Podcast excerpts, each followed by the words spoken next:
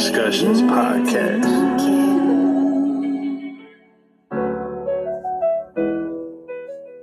Dope discussions, Gator Erica woke discussions, mob ties, how they rock and think they both was cousins.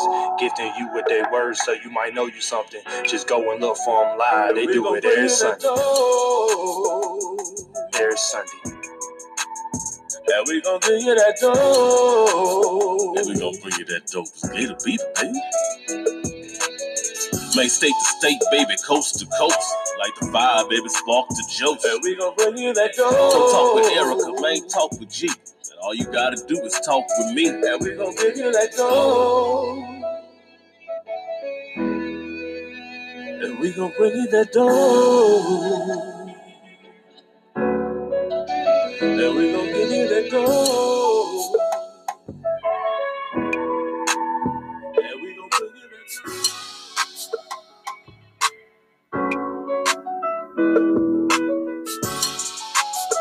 New episodes every Monday.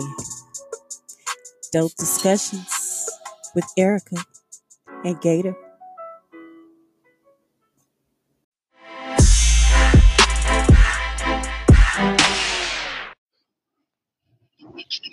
What's up, Dope Discussion listeners? Welcome back to another episode of Dope Discussions with your girl Erica.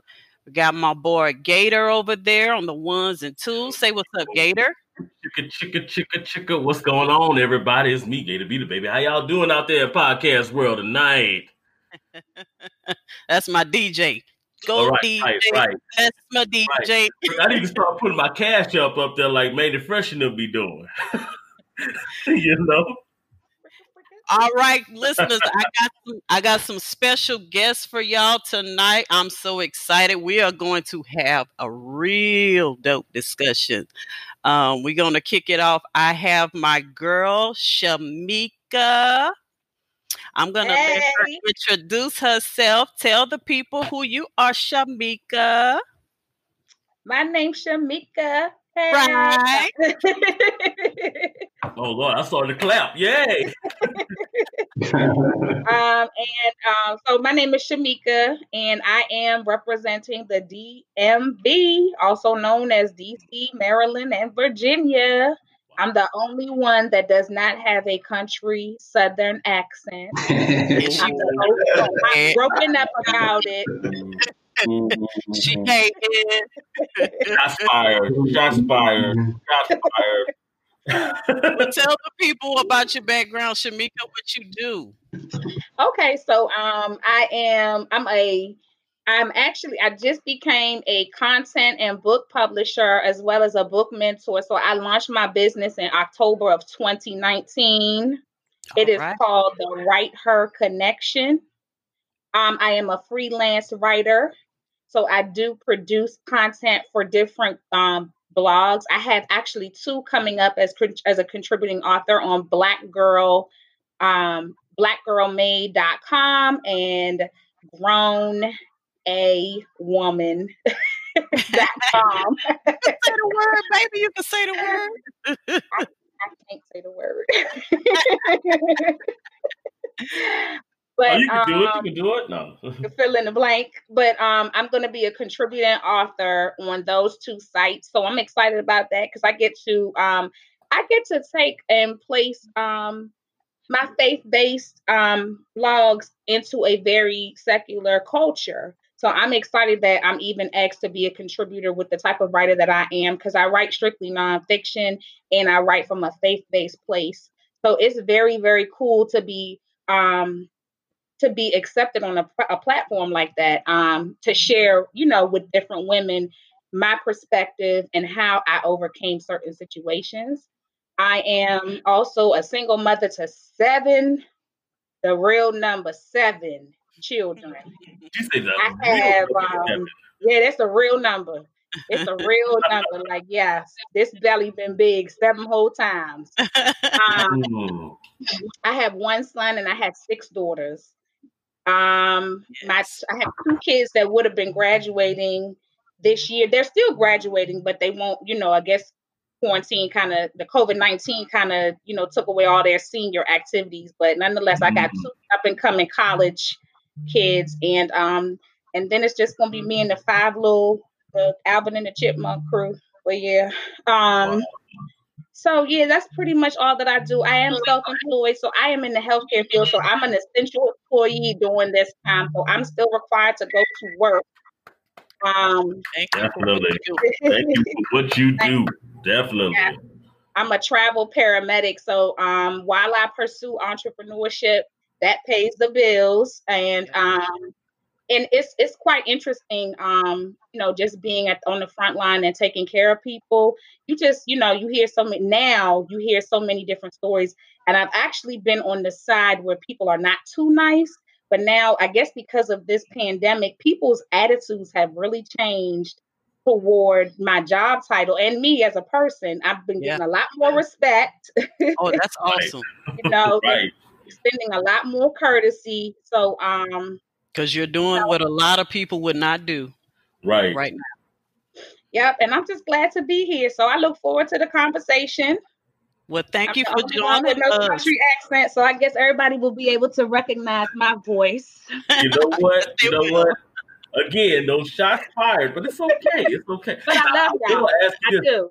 We're gonna have to get your son on this show because I gotta know how it is to have to deal with seven women in one household. how that how And you know what he gonna do? He gonna he gonna do like this. Because he most of the time got earphones. well, listeners, on to our next guest. Uh, we have from Orlando, Florida. We got Stitch in the house. What's up, Stitch? I appreciate you guys having me. Tell the we're so glad to, to have you here. I think you're going to be a valuable addition to this um to this conversation from what we already spoke about privately. I'm just ready to hear y'all's uh y'all's commentary and y'all opinions on the subject. So Stitch, tell the people about you and what you do and um, well, all that good I am stuff. Brooklyn born and raised, but apparently being in Florida for 10 years got rid of my accent. Let me just start off with that. I, start off with that I, I am um, Mr. Brutally Honest. I am the main host for my own show, which is um, called Brutally Honest. I'm in the studio right now. We talk about relationships. We talk about inspiration. We talk about life, parenthood, um, everything that lifestyle. That's basically what we talk about. I'm a published poet. I'm an artist. I'm a musician. I'm an inspirational speaker, motivational speaker. Um, I'm a counselor, life coach. I could be the best friend you ever had, but the best title and the most important title that I have is being a good father to my kids. Oh, I love that. I love I that. too. Anybody else that wants to know more about us, y'all could y'all could hit me up on Stitches underscore NBC. I'm ready for the show though. Let's get it popping, man.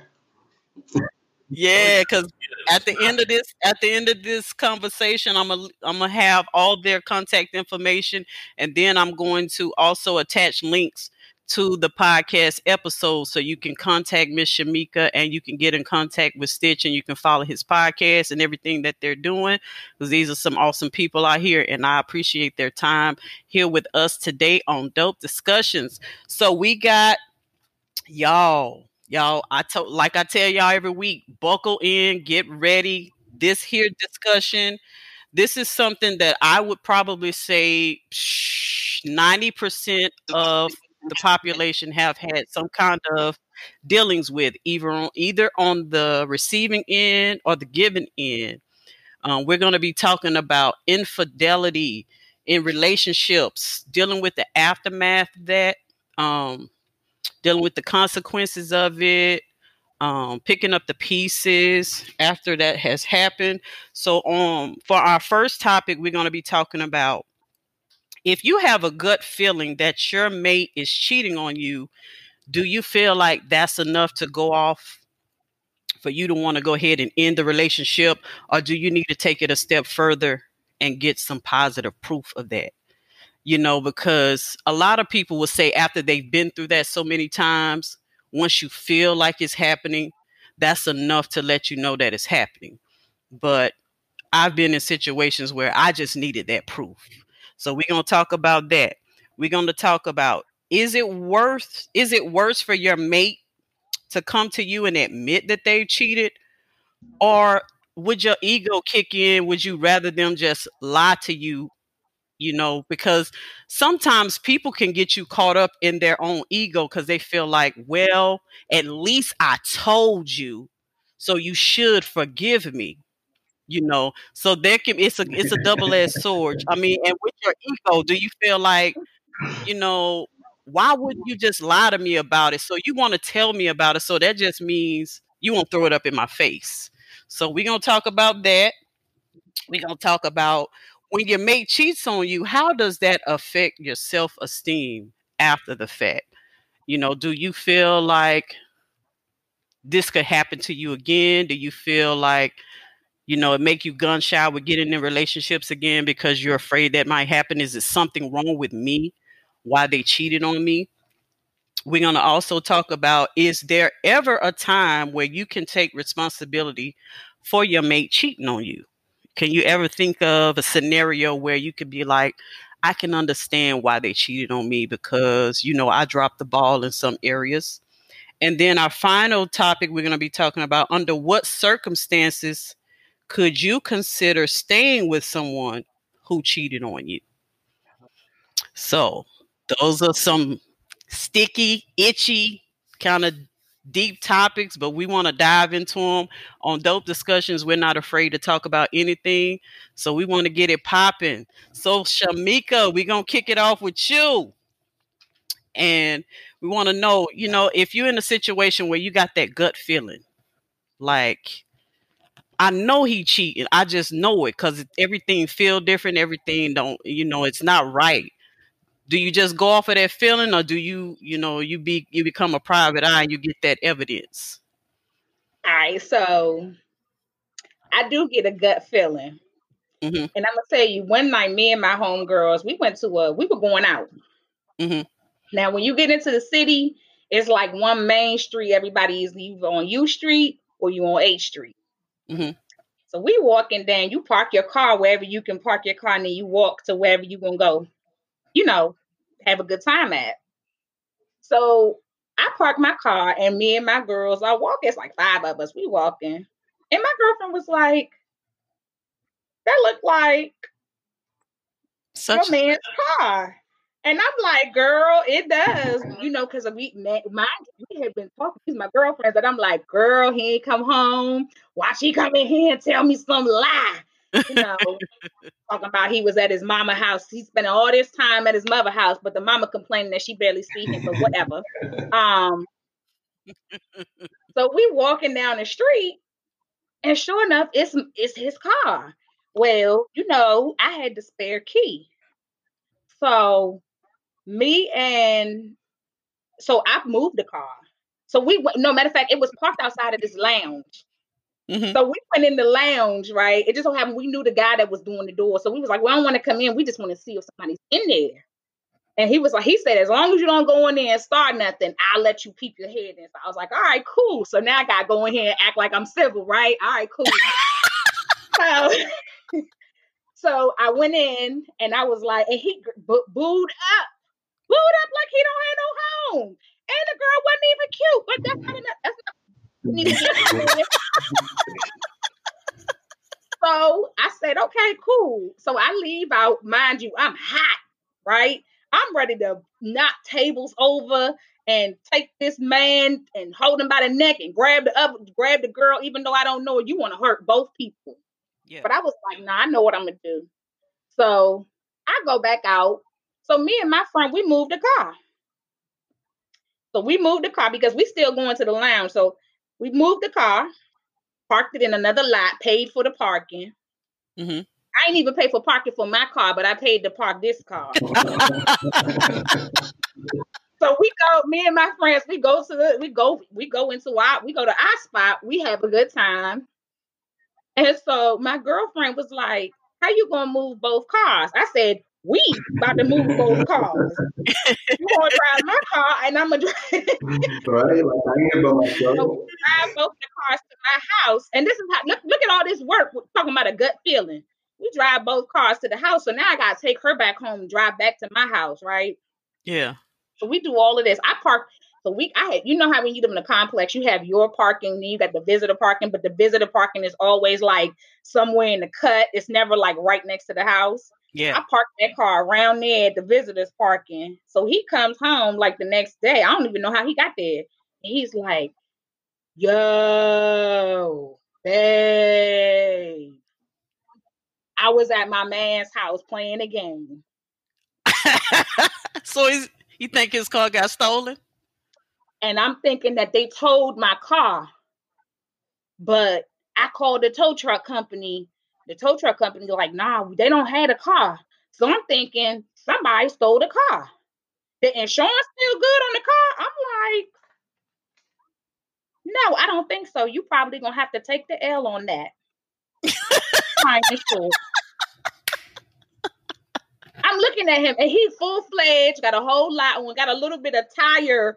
You know, I don't even know why he had like a tire stain on his shirt because he don't have no car. So what what's the tire stain about? But whatever. Wow. So I'm looking I'm just like, he telling me a whole story. He was like, Yeah, we was playing the game. We was deep in it too. I'm we playing Call of Duty. My mans and them was on the other end. We talking back and forth. Wow. And I'm looking like he got so deep in his life. So you so you wasn't at the H Street lounge? with the girl in the corner with the Hennessy out at what table number one, two, three, four. I counted the tables over. I'm like that way. See, you ain't do it right. You supposed to walk up on them and put your finger on them. But the the man told me if I did that, I was gonna get put out. so no, I ain't, I ain't gonna hit him. I just want to touch him. I just want to touch him. Girl, you would have read about me all the way in Louisiana. Like, oh, you girl. I remember that story. So you, so what you saying is you need proof. I need the proof. I had the proof, and you know the sad part about it is, is that after all that, I mean, he didn't really go anywhere. Cause you ain't no, he ain't go nowhere. You didn't go nowhere. Okay. That's the say it, say it right. You ain't go nowhere. right. You didn't go nowhere. He he got he he got his thing made. He ain't got he, to go nowhere. Hey, he was a, a whole winner in this oh, situation. Oh yeah. Winner, winner, chicken dinner. And I think I gave up the car like the next day. I was holding out. Did you have How to pay you? for the extra time parking? No, I had a visitor parking space. Oh, you had to. Okay, okay. Yeah, uh, I put it in the visitor parking space. All right, so we want to we want to hear what Stitch got to say about this here. This all right. Yeah. So what you the think? question at hand is: If you have a gut feeling that your mate is cheating, is that enough for you to leave, or do you get evidence? That's the question at hand. So the question says gut feeling. Now we would all agree that a gut feeling is intuition, correct? Okay. Yeah. We would also agree that women listen more to the intuition than men, correct? Mm, I beg to differ. I, I never say I have more intuition than men. I never say I have more. I'm just saying I listen to your intuition more than men do. The reason why I think ours is stronger, but we ignore it a lot. I think men tend to ignore it more yeah, because yeah. we're more egotistical and we're more machista than women are.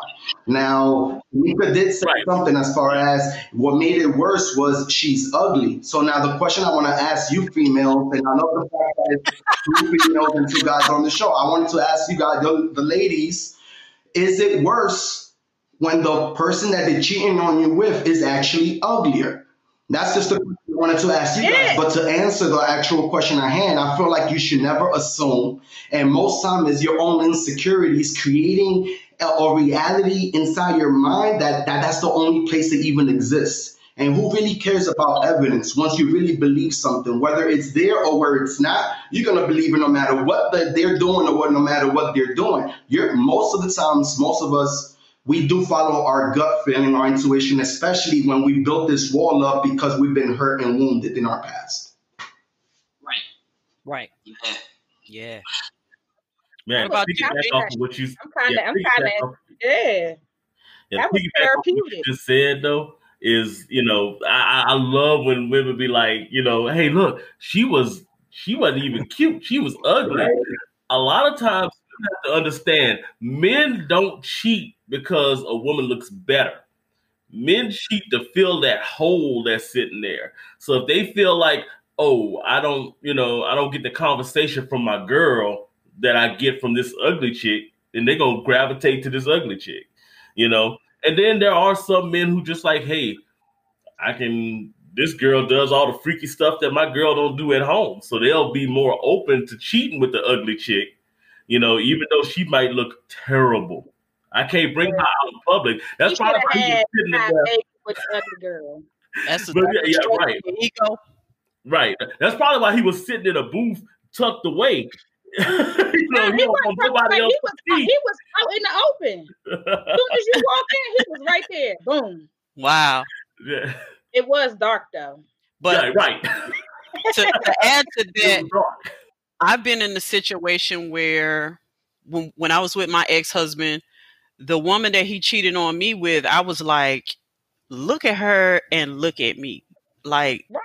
you about to lose your whole family for that? Okay, bet you can have her. She can have you. But um, as far as the gut feeling, every time that I've ignored that gut feeling, I paid for it in the end. Every time Mhm. um, something tugged at me and told me this ain't right, it always came to pass that it was true. So at so at this point in my life now, when I feel that, I go with that because it's never led me wrong before. Whereas in the past, you know, I would always second guess it because of what I wanted. I wanted um I wanted the relationship so bad. I wanted the man in my life so bad that things that were telling me it was wrong, I would push those to the side because this is what I want right now. I don't care if um, it might not be so good for me. This is what I want. Just like when we eat things that we know we should not eat. I want the gratification of it right now. I'll deal with losing weight later. Mhm. So at this point in my life, I'm not willing to deal with the consequences later. So, you know, when I get that gut feeling about somebody, I'm a back up off of them. Yeah, but you said want. Don't you think that want is actually a word for as an escape, especially if it's you're what you're talking about as far as filling that void? Mm-hmm. So it's really a want Yeah. or a need because, like I- you said, you are aware that it's probably not even good for me right now. It's like a drug. It's like, you know what, this is for the moment. Like, you know what, Right. okay, I feel great right now. And we feel good because that's that's us pleasing our bodies, right? But then towards the end of the day, the end of the night, end of the week, whatever the situation is, how does our soul feel? And I'm using the word soul as far as how do we, who we truly are, feel towards the end of it. Yes, it's great towards the moment, like uh, we're humans. We love to act out of emotion. Anger is it, it fills us up so good in the moment. Cursing somebody out, revengeful, you know, things like that. And then when we're laying down at night, we can't even sleep because we're like, I can't believe I I allowed myself to or allowed them to break myself out of character. So, our next topic, y'all is it worse if your mate just comes out and admits that they've cheated on you? Or would you rather them kind of like, oh, I forgot G? What? No, you you did speak about yours. Yeah, Um, he yeah, talked yeah, about he talked about the ugliness and they and and them being a comfort. Right, right, right. girl. Yeah. Would Right, right. rather- You know would you what, rather hey, your- would you rather your I'm personally not in total Look, agreement I'll to speak that, would would you rather your mate come to you and say, "Look, I messed up, I cheated on you," or would you rather them lie about it? Like, is it an ego thing when they tell you? How y'all feel about that, Shamika? How you feel about that? So first of all, I wish that that had happened to me. You wish he had told you? I wish that some I the only time that I found out about mates cheating on me because it's been several um and I'm not even gonna say several it's been it's been you know more than one Mhm. is because I found out because you know one they deal like they were dealing with super emotionally attached women So sometimes the woman would call me. So, you know, they sleeping mm. over there at night, and I get this phone call 1 30, 2 o'clock in the morning talking about, do I know? You know what I mean? And I'm oh. thinking, o'clock in the morning, you thinking the worst. This got to be the hospital or, you know what I'm saying, the police department.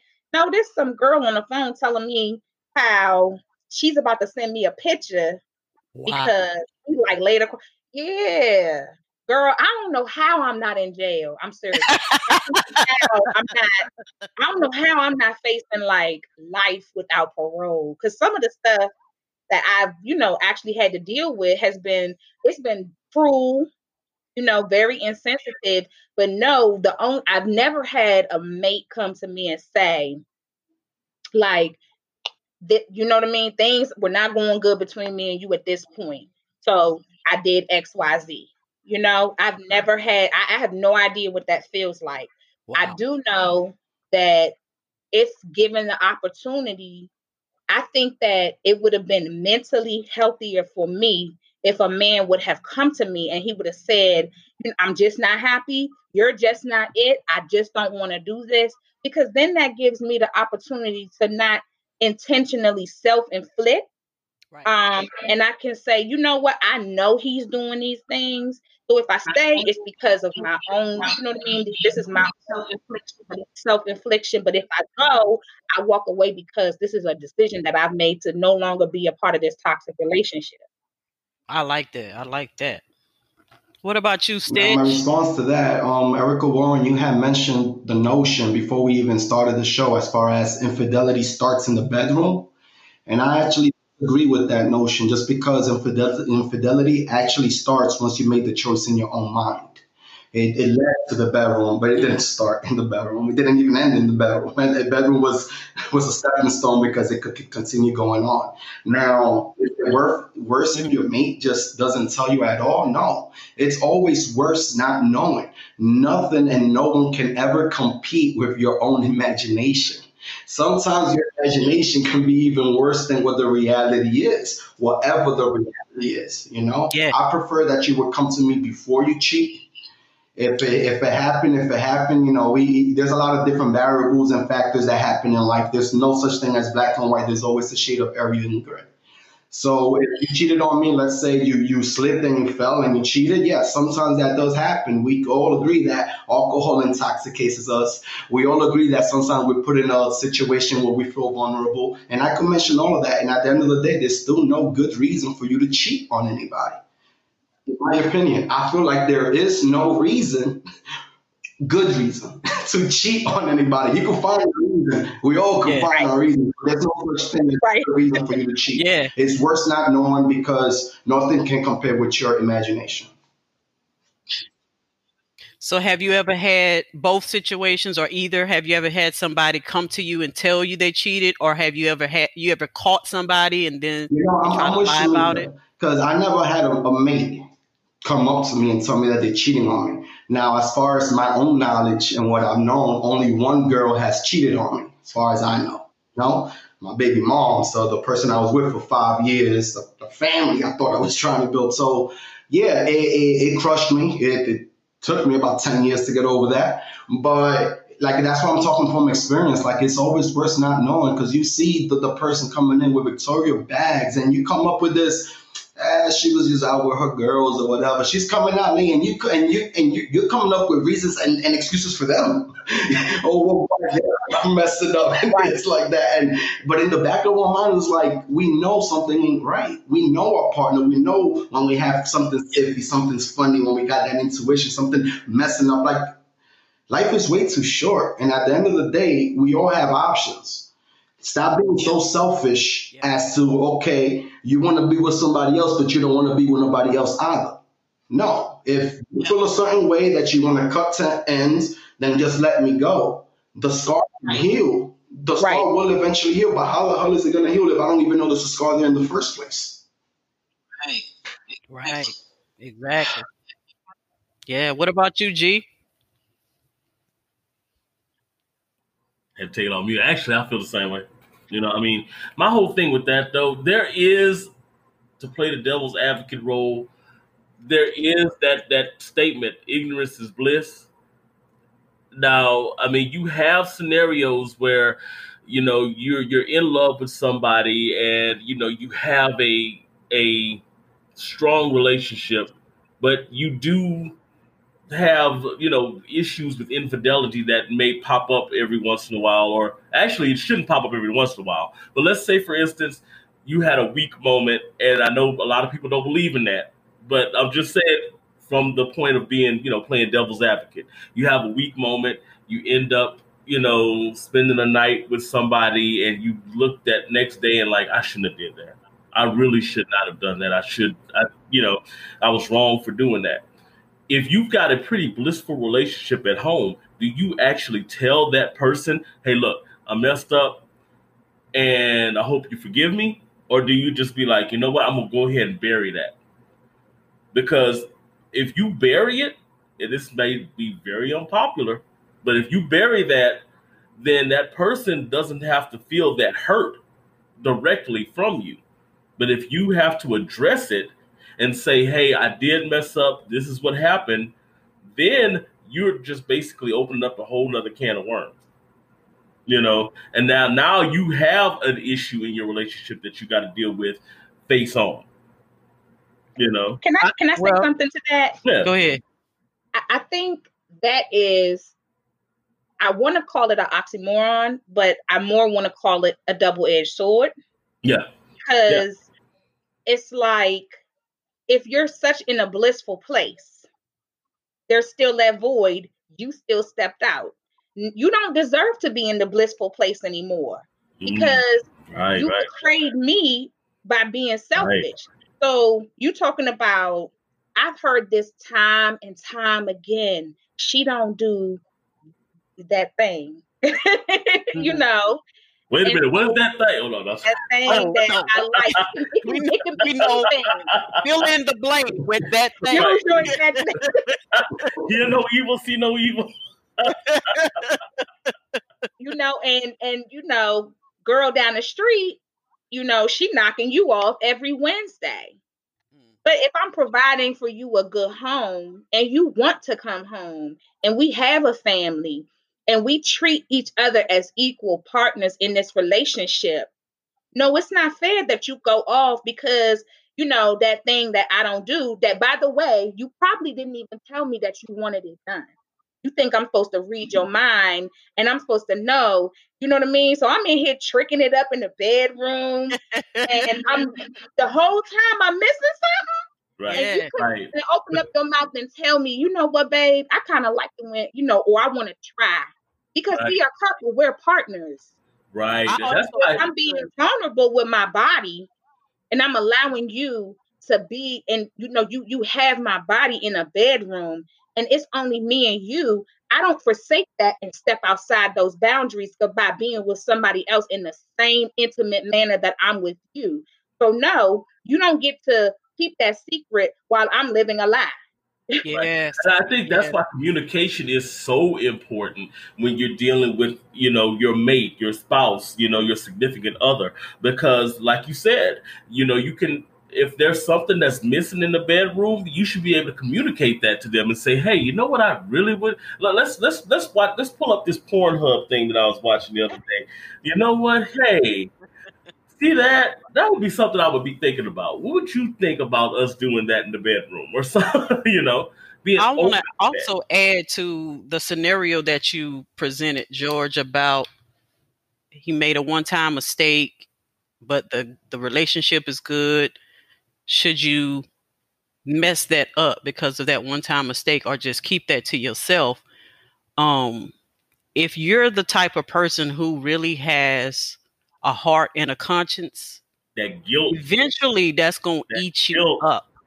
Right. And then it's going to bleed over into the relationship where you're going to start acting out in different ways and your partner's not even understanding what's wrong with you what's what's why are you acting like this because you keeping a secret right that is killing you inside but you don't even know how to come to them and tell them about it so keeping it or keeping it a secret or telling them in in either way is going to affect that relationship. I yeah, feel. agreed. Definitely. And if, I don't know if y'all watched the Real Housewives of Atlanta, but Porsha and her fiance, they had that thing. She said it best in therapy. She said a mistake is I took the wrong exit coming off the freeway. Yeah. You don't mistakenly end up in somebody's bedroom with your private parts and their private parts. Like that's. I've I've never understood it, and I've asked many men like, how does that happen to where you said, "Oh, this just happened"? Like when you took your shirt off, you had a chance to change your mind. I mean, Let's start with the drive. Yeah, When um, you drove over there. yeah, when you unbuckled your pants, you should have said, "Oh no, I can't do this." We see that on TV all the time. They stop in the middle of it. So why can't y'all do that in real life?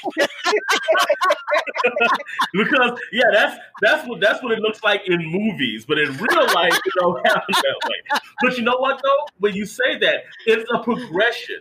It doesn't necessarily mean like if you have a good man or a good woman that is, you know, maybe missing a little something at home, and they're like, you know what, I would like that, but I don't know how to express that to my significant other.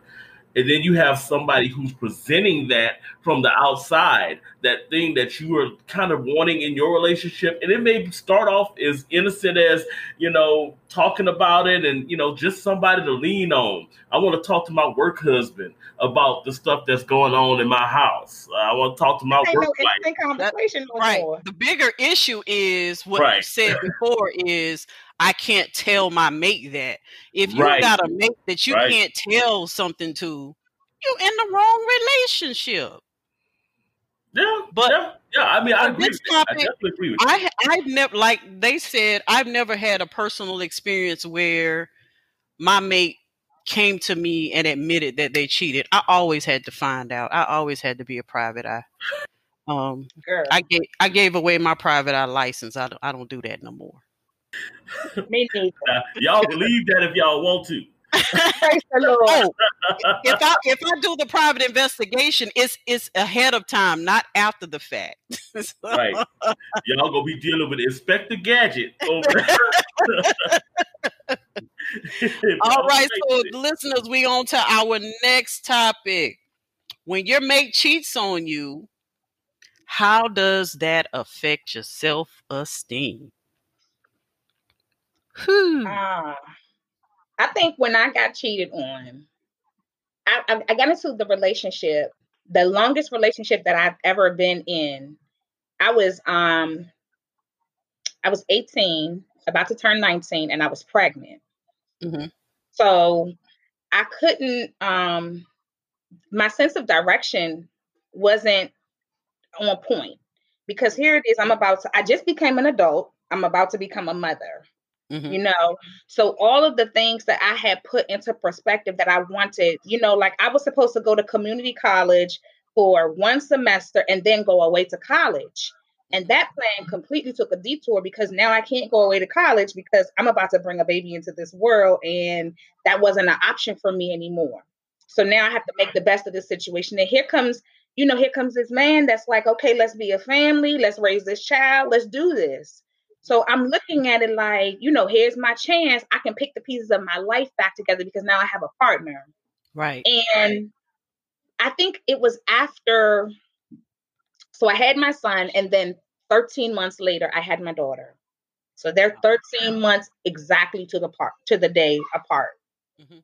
And in the midst of my daughter, I was home on maternity leave. She was about four weeks old. This girl calls me Mm. and she says, I don't know if you don't know who I am, but I know exactly who you are. And I was calling to let you know that I'm pregnant and that I'm going to have this baby. And Y'all pregnant at the same time? I'm no, I had already had my baby, my second baby. So she's Oh. four weeks. My son was one, and then my daughter was four weeks old. Oh, So there's two kids now. And she's calling me to tell me that she's pregnant. with his third. Lord. with, with with with actually his biologically second because he came into my life when I was When pregnant had with my okay. son, but he wasn't his he's not his biological father. Okay. But um and, and that that too opened up a lot of a, a whole nother level of low self-esteem because he kind of was like he was like my my my fixer, you know, like my Right, superhero. right. He kind of dashed savior. in at a moment, Savior. right, when I needed him. right. And so she somehow, because we had kept it a secret that this that my son was his, you know, was not his biological child, but they got so intimate that she knew this, and she says, "Oh, and we're gonna have a boy." So that me- she and uh, she really just did it to mess with my She was head. really digging. She was digging in you. She was, and and remind you, I just had a baby. Mm, So so I'm you thinking still to all over the place. Yeah. So the first thing I did was these two kids not good enough. You know what I mean? Like this baby wasn't, you know, like I know I had my son. You said you loved him. You know, you said you wanted you were going to treat him like and he was treating him like he was his own. And then I go and I bring your first child into this world. She's not good enough. So the first thing I did was I tried to level it out with the kids. These kids not good enough. Like we got a perfect home. We got a man, a woman, a boy, and a girl. What do Mhm. you need? You know what I mean? I always been one to hold my own, like money wise. Like you will never find me in a relationship and my end of the money come up short. I got a hundred different hu- hustles up under my belt. We gonna always make the rent and we will always have food. It's, Right. it's us always. So that was never an issue for us. You know, like money in our like finances and stuff like that. That was never like an issue. And when that girl called me and she told me that, I think I sunk into this place where Hmm. I couldn't remember what day was what. Hmm. What's up, beautiful people? I hope you're enjoying this episode of Dope Discussions. And if you ever want to join us live and become a part of the show, you can tune in at 6:30 on Sundays. Every Sundays at 6:30 p.m. Central Standard Time, we go live. We film this show live from my Facebook page, and you can follow me on Arthur Erica Warren, and you can get reminders of when we go live and when we tape the show. You can actually comment, and we will make your comments a part of the live show and a part of this broadcast. Also, if you would like to support us in keeping our podcast going, you can make donations to our Cash App, which is dollar sign dope discussions. So I just wanted to let you all know that. And I'm going to let you get back to the second half of the show. Did y'all lose her? I'm I'm still here. I don't hear her anymore. No, I saw it coming. I was trying to. I was looking to see if it was about to happen, but yeah, um, it had started Oh, you- degrading about 20 seconds ago, and then all of a sudden it just stopped. Yeah, Oh, we'll get her back in. She could fill in the Yeah. blanks on that because that was getting good. right. Look, look. You know, I was like, okay, she got one of them Barbara. This is Sheila calls. oh, yeah. You Oh, know, and God. and and That's those the are, call those you never scary, man. get. Oh, right, yeah. those scary. You know, One I, I phone will- call like that will, like, change your whole life. Right, forever. right, right, right. Eh, but you know what? I will say this though, you know, just to kind of get on topic. I think, and and and you know, the the ladies out there may disagree, and I don't know if Stitch gonna back me up on this, but it's just the truth. I think it's worse when a man gets cheated on than when a woman gets cheated on, because men have a, a secondary sense of pride involved. You know, it's like, oh wait, you know, because we start thinking about all kind of other stuff. Is the sex better? Is his whatever bigger? you know what I'm saying? Is you know, we have a whole different thought process when we get cheated on.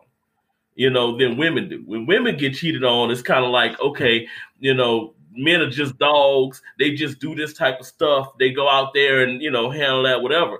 But when men do, when men get cheated on, it's like I'm not the man I thought I was. You know, we we start what you grasping think that about Um, I don't, I don't want to disagree with George. I don't want to agree with George either. I want to understand George, which is more important. Right. Um, women are more emotional, though, right?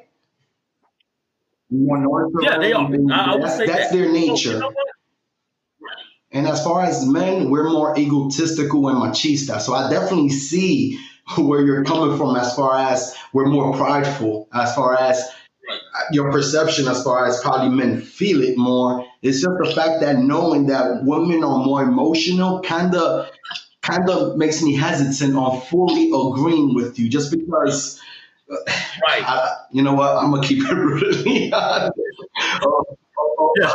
You're going keep it real. So, and it's the end of the world. you know I don't know. I don't know. nah, see, you know, a woman, a woman does, does cheating on a man definitely c- crushes our world ourselves. Now, speak, speaking from a personal from purpose, personal experience, when you get cheated on, what effects does that have on your self-esteem, um, self-value, and self-worth? The difference between those two is the value is actually your perspective towards people's perception of you. That's your self-value. Self-worth is how you actually feel about yourself. Oh, I don't care what everybody thinks. No, no, no. What's my own worth? You know, that's the difference between self-value, self-worth. Both get affected. You're unfit. You feel unfit. Unfit as far as unlovable. You're just not lovable and things like that. Um, you start projecting your own insecurities because you're unlovable, because of your lack of self worth and self value. You start projecting these own insecurities onto others. We, we all know what projecting insecurities look like. You also start building a wall so high that, that, that the biggest bulldozer in the world could not knock it down because you start blaming yourself. And that's the worst thing that you could do and I believe, in my opinion, that's the worst after effects from you getting cheated on, where you start blaming yourself because of what happened.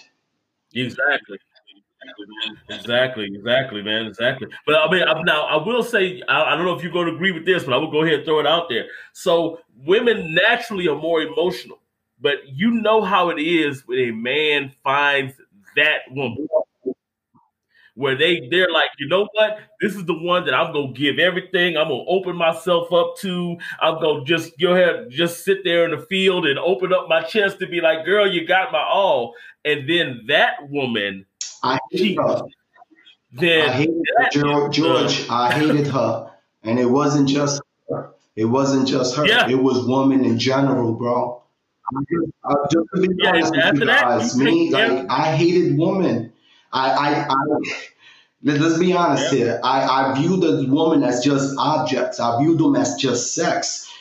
That was me looking through my own lens of right. the pain and and the harm that I'm going through. You know, I hated women. Like, and it took me right. years. I was in a, a five year relationship. It probably took me three years to get over that person, but it probably took me another seven years to get over the situation you know, you get over the person, but right. the effects of right. how it like you know, like I'm over here, I'm, I'm, just gonna open up. Like I'm over here starting another family, having another kid with somebody else, because at the end of the day, my plan was to have a family. My plan was to have my house, my my kids. That's how my parents grew up. They've been together for 54 years now. That was my vision. You know, I always wanted to be like that, and that was what I was trying to build. You know, at a, a 20 years old, I'm building that. So when I got hit with that, I was like, that didn't stop my vision. I still wanted that, but like I said, like I was talking to um, Erica Warren, is that want really just an escape from your reality as far as that's just a drug,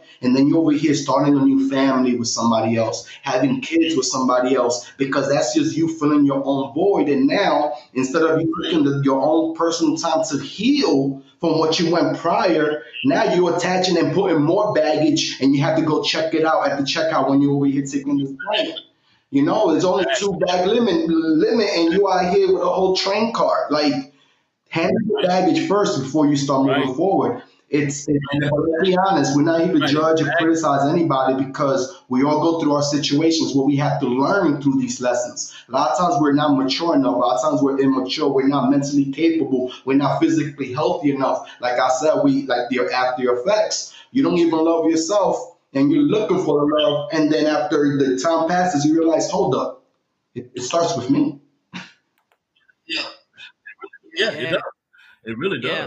It really does. And, and, and to piggyback on what y'all was saying about the like when George was naming how it, it's worse for men. Everything he was naming, I was saying, uh, uh, uh, I feel that same way. Yeah, yeah. The the difference I see with men and women, we both feel feel it the same. We both feel it just as deeply.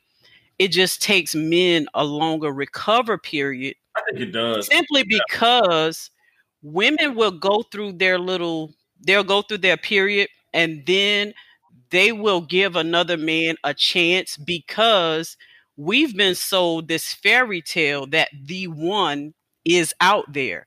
Maybe that one wasn't the one, but the one is coming. Right. So we always continuously looking for that one. But for men, y'all haven't been sold that fairy tale. I mean, so surface, once you get your heart broken that one big time, it's like all of y'all ain't no good. I don't care. Like like Stitch was saying, he was he had it against all women. Yeah. Now, yeah. women as a woman, I've gone through my period. It was not a long period, but I did go through a period where I had something against all men. Eventually, I got over that and then I started to say, I'm not going to judge the next man because of what this other man did to me. I'm not going to let a man from my past rob me of my future. See, women condense that timeline down a lot shorter than men do because we have this biological clock also that's ticking. It's like I don't have that much time right, well, to yeah. be to be waiting and to be trying to get healed. I need to condense my timelines down and be ready for the next man that's going to come along and sweep me off my feet. Right, right, right. But I think with men too, there's a there's a whole as Stitch was saying earlier, there's a machismo thing going on. There's literally like if if I get my heart broken, if me and Stitch sitting on the corner, the first thing he gonna tell me is, bruh, get over it, man. Look, look, look. They got they got all these girls out here. They got da da da. All you got to do is jump in. Man, forget about her. You know what I'm saying? She ain't nothing mm-hmm. dog anyway. Blah blah blah blah. You know. But that's how men handle that. That's how we, you know, usually communicate with each other to lift each other up. Like, oh yeah, that's true. I ain't got to worry about her. But that also is conducive to what Stitch was saying earlier, where you start being like, you know what? All these women ain't nothing. So let me just get what I'm gonna get out of them. I got hurt. So now everybody's paying the price for it. You know, right. with women, it's more like you know, it's, it's, another sad love song, but there's a fairy tale, like you said, Erica, uh, at the end of the rainbow, where you know you're gonna find that perfect guy. You know, you'll have your Idris Elba with the nice thick beard come in the door and be like, "Hey, I got you," you know. But for right, right. But, but for us, we, you know, saying all we got is Megan Thee Stallion. Oh my god! but she got. Some, I heard she got some strong knees. but all hey, let's not talk about her. Wait a minute. Let's not talk about her. Knees. But all Meg want to do is tell you to bow down to her. Right, right, right. You know, so that all that does is make a man even more like, man, uh, uh-uh. uh where my mini Riptons at? you know? wait, yeah, wait, wait, I wait. Men uplift other men a lot more than women uplift women. Anita Baker. I take it, Anita.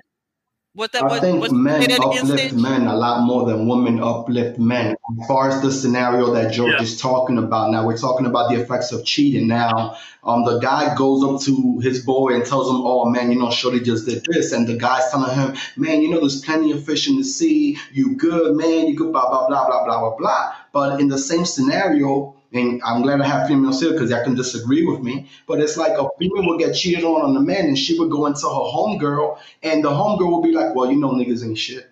Well, you know, they all they do is play games, and it's like I feel like they're more tend to project their own insecurities as far as there ain't no happiness there. You shouldn't be treating men. When men talk to other men, it's like, you know, there's plenty of fish in the sea, my killer. You good? I don't know. Just a thought that came to my mind, and right. we could talk about. It. Yeah, I, right. I feel like you're right on so that. We're, but we're made up differently chemically. So like women right. are internalists. We we internalize, we create life inside of us. You put life inside of us, but the life develops inside of us. So we're internally you know, we internalize everything. So it's like if you spill juice on the floor and didn't clean it up, you might look at it like I just spilled some juice on the floor. I'm gonna look at it like you don't appreciate the way that I keep this house clean. Like, why would he spill this juice on the floor and walk away from it when I work so hard to keep right. the house clean? You know what I'm saying? Like we internal like the simple things we might not play out every single scenario, but trust we internalize everything. And sometimes what happens is, and this is not a good thing that women do. And as I'm raising women, I'm watching the different stages that my girls are going from, and I'm teaching them to break the barrier and talk about what's really bothering them. Because one of my daughters had a thing where it was the straw that broke the camel's back because she had just had it, but she wasn't voicing that concern. So here we are in a house, a full house, and she's got all this stuff that people are unloading and she's just internalizing it. But it's driving her crazy and she's 10. So the other day she snapped. And everybody was like, because that's not yeah, we was we was we was scared. Y'all was scared. we was like, wait a minute. Because she doesn't she she her mode of operation is compassion and she's very loyal and she's very loving and she loves to laugh. So if for her, if somebody bothers her, she doesn't want to offend people and say that what you did hurt me because it feels like she may lose them. And I'm like, that's not going to work for you in life. You have to tell people when they when they do something that hurts you because you holding on to 20 things at 10 years old. Mm. That's a I, I'm 37 years old. Holding on to five things is a lot. Right, you know, right, right. so that's what we do when we have relationships. Stitch was saying it earlier get healed before you go into the next thing you know and it doesn't have to be a relationship get healed if you get fired from a job because of whatever it was that you were doing on that job and you still have bitterness toward that employer be healed before you go to the next employer because that wall is going to be up and you're not going to be able to produce your best self to this next employer. They're going to be looking at you like you're crazy and that goes for everything in life. Get healed. Be your be whole. You know, de- deliver yourself from the baggage because that does nothing but weighs you down. It costs you relationships, like good friendships. You know, your family gets tired of you. Your job will get tired of you. The world will just be tired of you. And then you'll be in a world where you're consuming all of your emotions on your own. That's not mentally healthy for anybody to have to endure. Right. Yes. Yes, right, I right. do definitely 100% agree with that. Um, I've always taken time, and this was weird with me. Was like whenever I ended a relationship, I always took a time period in between relationships to work on myself, to heal myself, to learn about what were the mistakes that I made in the last relationships that I don't want to repeat. What was it that I missed in that relationship that I overlooked that I don't want to overlook the next time? And every time I took that time space, it was like the person that I left a relationship with, they were already in another relationship like next week. And it was a pattern for them. They were always on to the next, where I would always like to take a time, you know, time out before I get into another relationship. So I started to see that pattern in the guys that I were choosing was like, um, from from leaving their parents' house to going out into the world, they never had a period of time where they were just an independent person living mm. on their own, taking care of themselves. They were always in a relation, either from your parents' house to a woman's house, living with a woman, on to the next woman, on to the next woman. And so that was that be, that developed a red flag um, indicator in me that whenever I do talk to guys and date guys, I always make sure I find out like how long have you been single? How yep. long have you been living on your own? How long have you been running your own household by yourself? Like, did you just recently get out of a relationship where you were living with a woman? Yeah. All of that stuff yeah. is like, mm-mm. yep. Yeah. Small stuff like that. And you know what? When we were on the phone the last time, Erica, and we were talking about that, I have like made that a part of my like my demographic. What's your name? so it's almost like the second or the third question. How long have you been single? Because right. I need to know that you can You know, like when you're alone, are you talking to God? Because if you if you can't even make time for God because you're always with a person, that's a red flag for me right there. You know, well now it is, but before I wasn't paying attention because Yeah. I, I warped everybody into the, the method of if you were in a relationship previously, I chalked it up to experience. You know, but Yes. that was just that was just mentally immature of me because I'm like, oh, if you done had 10 relationships and you 25 years old, I'm like, oh, he got experience. He know how to treat a woman. You was you wasn't checking them resumes. You wasn't checking them uh, Girl. the references. Not realizing that the last 10 women want to kill you. Oh yeah. I guess the question should be how long has it been since you've been in a significant relationship? Because for guys, some guys like me will be like, "Oh yeah, I was dating a woman for a month, but you know, we decided to go ahead and you know toss that to the side. You know, That we were don't dating, right? That don't count. You know, so you can't say how long is your last relationship. How long was your last significant relationship? The last thing I will ever allow is for a female that I'm talking to to even think we're in a relationship if we're not. You're going to know what the Yeah. deal is. Yeah. And if anything Yeah. changes, if any adjustments, if I start liking her more or if I start liking her less, she will be the first to know. Facebook will be the last. Right, right. I Right. love it. I love it. I tell women that all the time. I I did I this was maybe last year I posted a question on my page and I asked women um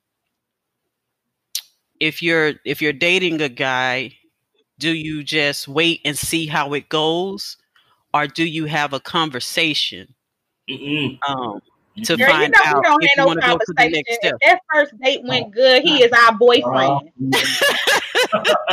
That's my man. We But went I on one I was coffee. really- I don't care if it's I thank you for your honesty, If Tamika. that date went you are my man. I was Yo, so Shorty told me that our y'all. first date went great, and now I'm her man. I'll be like, wait up, that wasn't the first date. That was a meet and greet. Hold up. That was a date. Hold up. Hold up. That was a Right. pre-interview. That wasn't You even know, a you real. know how That wasn't even a real are. interview. That was the yeah, that was a meet and greet. pre-interview. Hold up. Right. I know even Like, But I was so I was so um I was I was like disappointed to see how many women were saying they would just see how You it goes. see how it It's like in the beginning. if you let a man tell you like but if you let a man tell you like say for instance y'all having a conversation and you if a man can't tell you specifically what they're looking for as far as the reason why they're dating if they can't state i'm looking for someone to you know build a connection with and then eventually have a relationship with if they can't say that if they just say i'm just i'm just going with the flow. I just want to see how it goes. Um flow over there because i have i have a specific agenda for my reason for dating and i need somebody else to have a specific agenda for their reason for dating so we can see if our agendas match up with each other's. If they don't match up we're wasting each other's time. So I it, it just befuddles me that grown people don't know how to sit down and have a conversation because we feel like if we state what we're looking for, it's going to run the other person off. yes. That's what you're supposed to do. Because once you state what you're looking for, if they don't if they're not interested in what you're looking for, then you've just eliminated both of y'all wasting each What if other's you know time. Well, but you Well, don't know we how to want- to the person that really. Women want picture I'm sorry, Shamika, you were saying?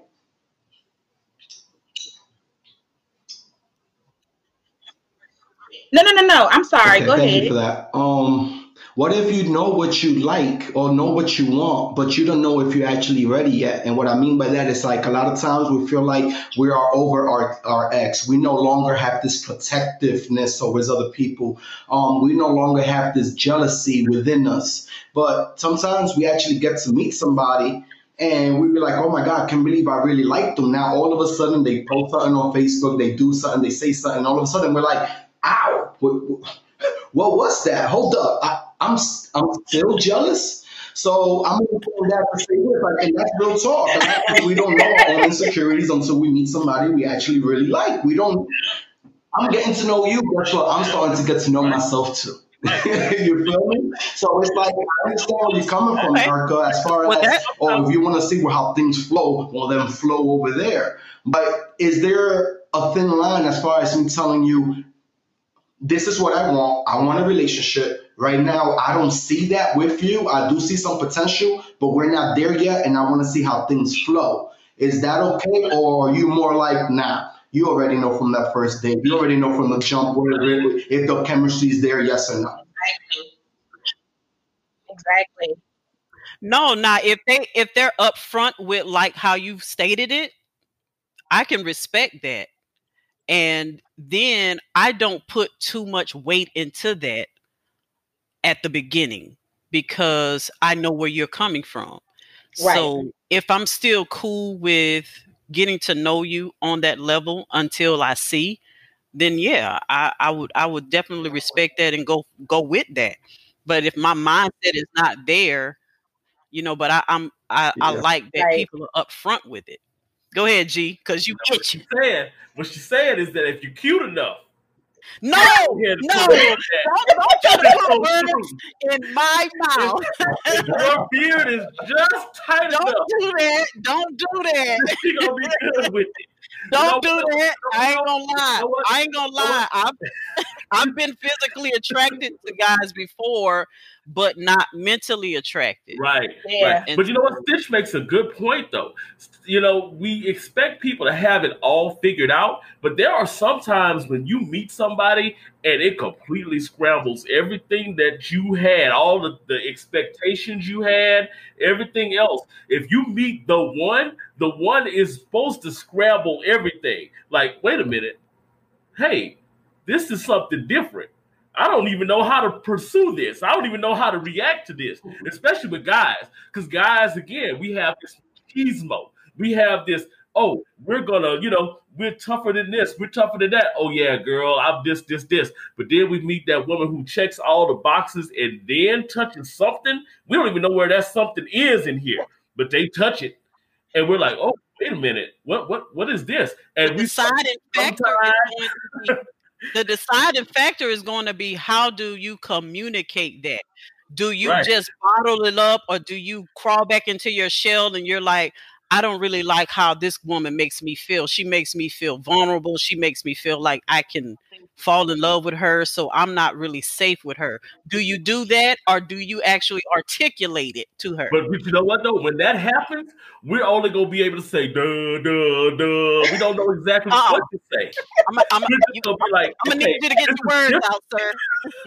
like this is different. I don't even know how it's different, but it's gonna take me a little while to figure it out. So in the process of trying to figure this out, will you at least be with me to, you know what I'm saying? At least let me take you out on a date. At least let me do this to get to know you so that I can figure it out myself to, you know, a way to be able to, you know, relay that I'm feeling this certain way. We're not always going to have it all in line, but mm. just, you know. I think that is a good point. And and from another perspective, like with me, I have seven children that's something that I can't tuck away. So, mm-hmm. and I'm a single mother. So, one of the things that it's like, so no, I'm not just dating with the potential of a husband. You are going to essentially going to have to come with a fatherly instinct. Like it's going right, to, right. you're going to have to be ready and in position to father. You right. understand? Because my children are young. You know, mm-hmm. I have uh, my my youngest will be one on Thursday. Mm-hmm. So, you know, you're talking about 18 years, you know, of, of blending, co-parenting, because you'll co-parent yeah. with me alongside with the fathers, you know, and then there'll be us. So how does that process look for you? Like when you when you're dating, when you're meeting a guy, how long of a process do you take for you and him just to get to know each other before you introduce that idea of maybe being a father figure? So, if I see someone or if someone expresses interest in me, the very one of the very first conversations we have is I do let them know I'm a single mom to seven children. Children. A lot of the times it's on me. The financial weight is on me. The making sure that things are done school wise, showing up at PTA because I'm very engaged in their lives. Mm-hmm. So when they have a basketball game, they have band, choir, whatever it is that they have going on, I'm very engaged, you know? Mm-hmm. Um, and if I absolutely cannot be there, I develop a system where my mom can be, you know, someone can be there to support them. So I make sure that my children know that I'm their number one fan because that I don't want them searching in the world for. So that's mm-hmm. something that comes along with that partnership. Um, and I'm gonna be honest, it, it has not been successful. I've told people exactly like you know what I mean, like these are things that come. These are things, and this is a this is a it's a major minor. You mm-hmm. understand? Mm-hmm. So this is like me having seven kids. It's like it's like it's almost like my last name. It's just as significant. It's a part of me and will always be a part of me. I cannot change it, nor do I want to. So when I tell someone that I don't get, sometimes I don't get called back, mm-hmm. you know, um, which is good for me because then I don't have to prolong potentially planning a future with someone who does who who does not have a potential plan for a future with me. Mm-hmm. Then the the second thing that it does is it saves me from a whole lot of crazy because now we're not playing games. Because right. you know another thing, you know, a lot of men, and I don't know if it's I ain't gonna say y'all too, but you know, a lot of men think, oh, she got seven kids, so that's gonna be easy you know. We don't, we don't so, but I'm 37 years old, so we stop we stop playing that game. not fun, really, but I completely understand where you're coming from. Yeah, I would be surprised, but You'll I do completely understand where you're coming from, Shamika. But let me just use this analogy. Um, you like rum raisin? I don't know. It has a lot of reasons. You're probably not gonna like it. Oh, you like rum raisin? Here, try it. And you try it. You know what? Let me get another bite. So I understand the, the fact of why you're saying, hey, first of all, I got seven kids. Just be ready for that. I understand where you're coming from. Let them know, the man know ahead of the jump, let him know exactly what he's getting into. But most of the times, it's like seven kids. Oh, hell no, I ain't got time for that. Give them a sample first, girl. and maybe they'll, they'll like it. We save that for the second day. It's right. I'm saying. I like that. I was gonna say the exact same thing. Like, let them let them yeah, see you first, because right, right. this is what I always preach to women. You were a woman way before you were a mother. Mm-hmm. So a right. man wants to date a woman first. Then you add on the layer of motherhood after the fact. But let him see yeah. you as a woman first. Like don't hit him with that at first. Let him see like how he can interact with you. Um, you know, how you add to his life, how he adds to yours, you know, your connection, your your chemistry first. Maybe like on the third date or something. I, I mean, I, I, don't fear. think there's nothing wrong with saying you're a single mother, but don't give them all the details of that. Right. You know what? And I think I think that goes with the wall. Mm-hmm. You know, like mm. I think you're, you're building that wall on No, no, no, no, no. I built the wall. The wall is here. It's, yeah. It's, it's like time, it's time to bring some of the bricks off of it. Knock them. Listen, the wall is has surpassed over my head. Like I don't even look up no more because I have really, to be honest, and I don't I don't want to say like I want to be married, but I've almost lost hope. Like yeah. I've started to prepare myself. Like you know what? Put yourself on pause for maybe 10 years because your youngest child will be 10 and most of your children will be out of the house in college. They'll be grown. They'll be doing their own thing. I've like and i'm, I'm not saying it's right but i have almost instinctively become fearful that mm. i will meet this great guy. What you're actually people. doing yeah you're... you're making yourself have the outcome that you're speaking. And right because you're oh, already I, saying I, I, I don't see that. it happening, and so that's why you do that to guys at the beginning because you're like, he's not already be... already know you're not gonna stick right. around, so I'm gonna go ahead and tell you right now. Right, yep. right. I will say this: don't let that wall that you build literally trap you in. You know what I'm saying? Like you could be keeping out something good that's supposed to be coming in, and but then you're also keeping yourself confined in this little hole where you know you like you said, you know, I've already given up hope. You know, That's I your you're gonna give up hope if you can't see the sun outside. you know, Yeah. I I mean, mean, like- and you know what? And then I'll have like little triggers. So like, we ain't had no juice in here. Like, you know, you got a bunch of kids. They ain't got nowhere to go. All the Mm. juice is gone. That might that doesn't frustrate me. I expect that. right. But I but my mind did wonder and be like, I wonder if I had like a boyfriend or a husband, would that trigger him? it wasn't no juice. Girl, you you're thinking crazy. You know what? that man ain't She that man ain't that, worried about no juice. but, but that goes back to what I just said, though. You sometimes you'll build that wall to a point to where you done trapped yourself inside that wall. Now Right. you're stuck with your own thoughts, thinking like, I wonder would this man be, you know, said triggered by the fact that they ain't got no juice in the house. No, a real man probably gonna be like, okay, well, let me go get some juice. You know, I'll go and throw on my quarantine mask, and I'm gonna go ahead and get some juice to bring it back to the house. So we ain't gotta worry about that no more. I am not debating you. I believe everything that you Right. say. I'm just saying that the things that I have emotionally had to, you know, deal oh, with Overcome. Has Mhm. really, and some still not overcome. Some still Right. like res- it's still some residual stuff that does not allow me to, you know what I mean? To um because If you, you know, like like say you come to me and you're you're you're picture perfect. You got all the right stuff. I can make up a story in my head better than anybody that I know. So the last thing, so now I so now I'm looking. You know what I'm saying? You know what I mean? I'm looking, so I'm I'm pricking because I'm like, it's something in there. You know what I mean? That ain't right, and I'm gonna find out what it is Mhm. because you not coming to me all put together. These seven children talking about you want to be about us, and you know you want to build a life. No, it's something in there, and I'm gonna get to it. And when you finish, I'm gonna prove everybody right, and I'm gonna be like, "See, I told you, girl, he wasn't all the way right." Like that See? is the See? You- that you I still- you still need some more therapy. So, so uh, Tish, I'm, about to, Tish, I'm about to be on this show. To be perfectly honest, though, none of us are fully healed, and I don't think there's ever such a thing as No, fully healed. You're always going to because I read, I read this somewhere like even from your childhood, things from your childhood will still come back because in those formative years of your life, that's where all of your moral and personality is downloaded into your Yes. your brain. That's a program.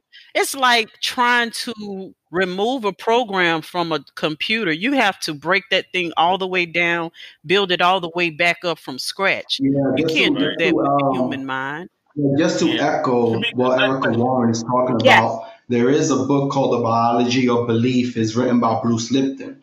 And in this book, he takes the fact as far as up to um, the third trimester from the mother's womb, all the way up to the child is up to seven years old, they're living through this period of their being programmed. Mhm. What do you mean programmed? Well, programmed as far as who they're supposed to be, who their personality, what their character is, and who creates this program. Well, siblings, definitely the parents, um, their influences, their environment, and their outside sources. It's only from seven years old moving forward where we start having this self awareness of ourselves. Of, hold up, they told me I've been shy, I've been shy, but I think I'm an extrovert. So we go through another seven years as far as figuring out who we are right. and we all go through different things. Like a lot of us, we have some strict parents and no, don't do this and don't do that, and it goes against with our own characters. Like I have two kids. I know they're two different worlds completely. I know my son, he has more of the street smarts. I know my daughter, she has more of the book smarts. It doesn't matter, I love them both the same. But knowing these things, we're able to not just project our own insecurities to our own children, which we all agree, our parents, especially her parents, do that a lot. But as far as not being so hard on them for what they're not doing, it's like the school system, which is all messed up. They have a, a monkey, a lion, a cow, and a giraffe. Oh, go climb that tree, and we all press them with the ability of climbing that tree. No, some people can dig, some people can crawl, some people can jump, some people can climb. But we we Yeah. have to judge one person in a general phase, um, general phase as far as oh you can't do this, so that that means you're this way. You know what I'm saying? Right. Yeah. Right. Yeah. Right. Yeah. We have a tendency to do that too. And Right. oh wait, piggyback on that. Speaking do you watch Cheaters? I used to watch it all the time. Uh, exactly. Okay. okay. So, so I, and this, this is basically the piggyback on what Stitch was saying. A lot of this stuff is really programming because we tend to program ourselves in these scenarios. So yeah, just to kind of piggyback off of what he was saying, and I've I've actually read that book. It's actually a pretty good book. You know, I'm you can get it. I, I'm gonna get it. Yeah. hmm yeah, you Yes, can tend to program yourself and uh, and indirectly program your kids, you know, into you know certain scenarios, whatever. Um, to, to be completely honest, you know, there, I, there are some there are some books like there are some sciences that say that you can, to a degree, reprogram your subconscious, right, but right, it's right, it's right, very intense. And, and and you got to stay on it for a certain period of time to kind of reprogram some of those subconscious beliefs and thoughts that we have because the subconscious brain controls 90% of our actions. We only in conscious the conscious mind 10% right. um Yeah, so a lot of times that's why they say even um affirmations sometimes affirmations don't work right. because you're saying it in your conscious mind but it's not being downloaded into your subconscious Right, right, and that's what that's that's actually what I was about to say. You know, to be completely honest, I've had to fight those things before because I was I kind of grew up in a household where yeah we, you know, I kind of grew up in one of those holier than thou type households, hmm you know, but you know I had to learn about you know a lot of this hood stuff, a lot of this other stuff, you know, on the outside of everything. So I mean, I would say it really is about what you're ingesting right now. hmm You know, so that's why that's why I asked the question about cheaters and stuff because I know they're good for that. You know, if you watch cheaters every weekend because they do have a marathon on every Saturday. Don't ask me how I know about. oh i didn't even know they still came on Yes. Me neither. Well, see, you're gonna make me go watch it now because I didn't know Oh, it still came on. I like the foolery because I just can't believe how these people be getting caught. yeah, I mean it's it's ridiculous. I think they got a new host on now. Um, another new. Oh, host. They Because on I know the, the other host almost got killed several times. Right. They got a black guy coming on. Uh, one. Um, God, who is it? There's a black guy that's gonna be hosting cheaters. Okay. Uh, but yeah. Lord but yeah. I Wait, signed now up. we I look. I like the guessing too. We still Right. got two more topics to cover, y'all. Our next topic is Is there ever a time where you feel like you could take partial responsibility for your mate cheating on you? oh yeah. No. Look, look. Did you see and that see- Ben Dover line?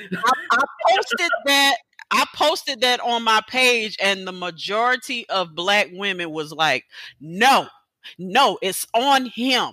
It's not my problem. He can't keep it in his pants." It was like, "I hear you, sister girl. Hmm.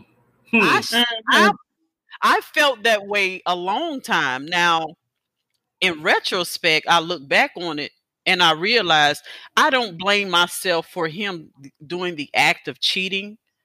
I blame myself because I saw the signs Yeah. that I knew he he had been a cheater before. I know that he can be a cheater, and I said I'm going to be that one person That That's changed him. change him, and he's not going to Wow, cheat. that's like, you know, you were part-time comedian. Oh, man, that Supergirl complex. Listen, I am Olivia Pope. I, do- I When I didn't know get you did on the side. I will fix. I will fix it. Oh, I can change them. That's a good one. You should open up your comedy act with that. It is. Right, it- exactly. It is. It's very funny, and now that I look back on it, I think how arrogant of me. Mm, hmm That was very arrogant of me Yeah, I, I got a story for that. Right, I'm going to be that one. Yeah, I got a story for that. So I have an uncle of mine that um, he had a beautiful family. I mean, you know, things were going really, really well, but he's a bit of a workaholic. So he was working 12 to 16 hour days. Now my aunt was like, you know, hey, you need to to be home. We just had a baby, you know, she's 3 years old, you know, you know, she she misses her dad. I miss her dad. I want you here. This became something that became a reoccurring theme. He steady continued to work. He didn't have to. She had a, a successful job at the bank.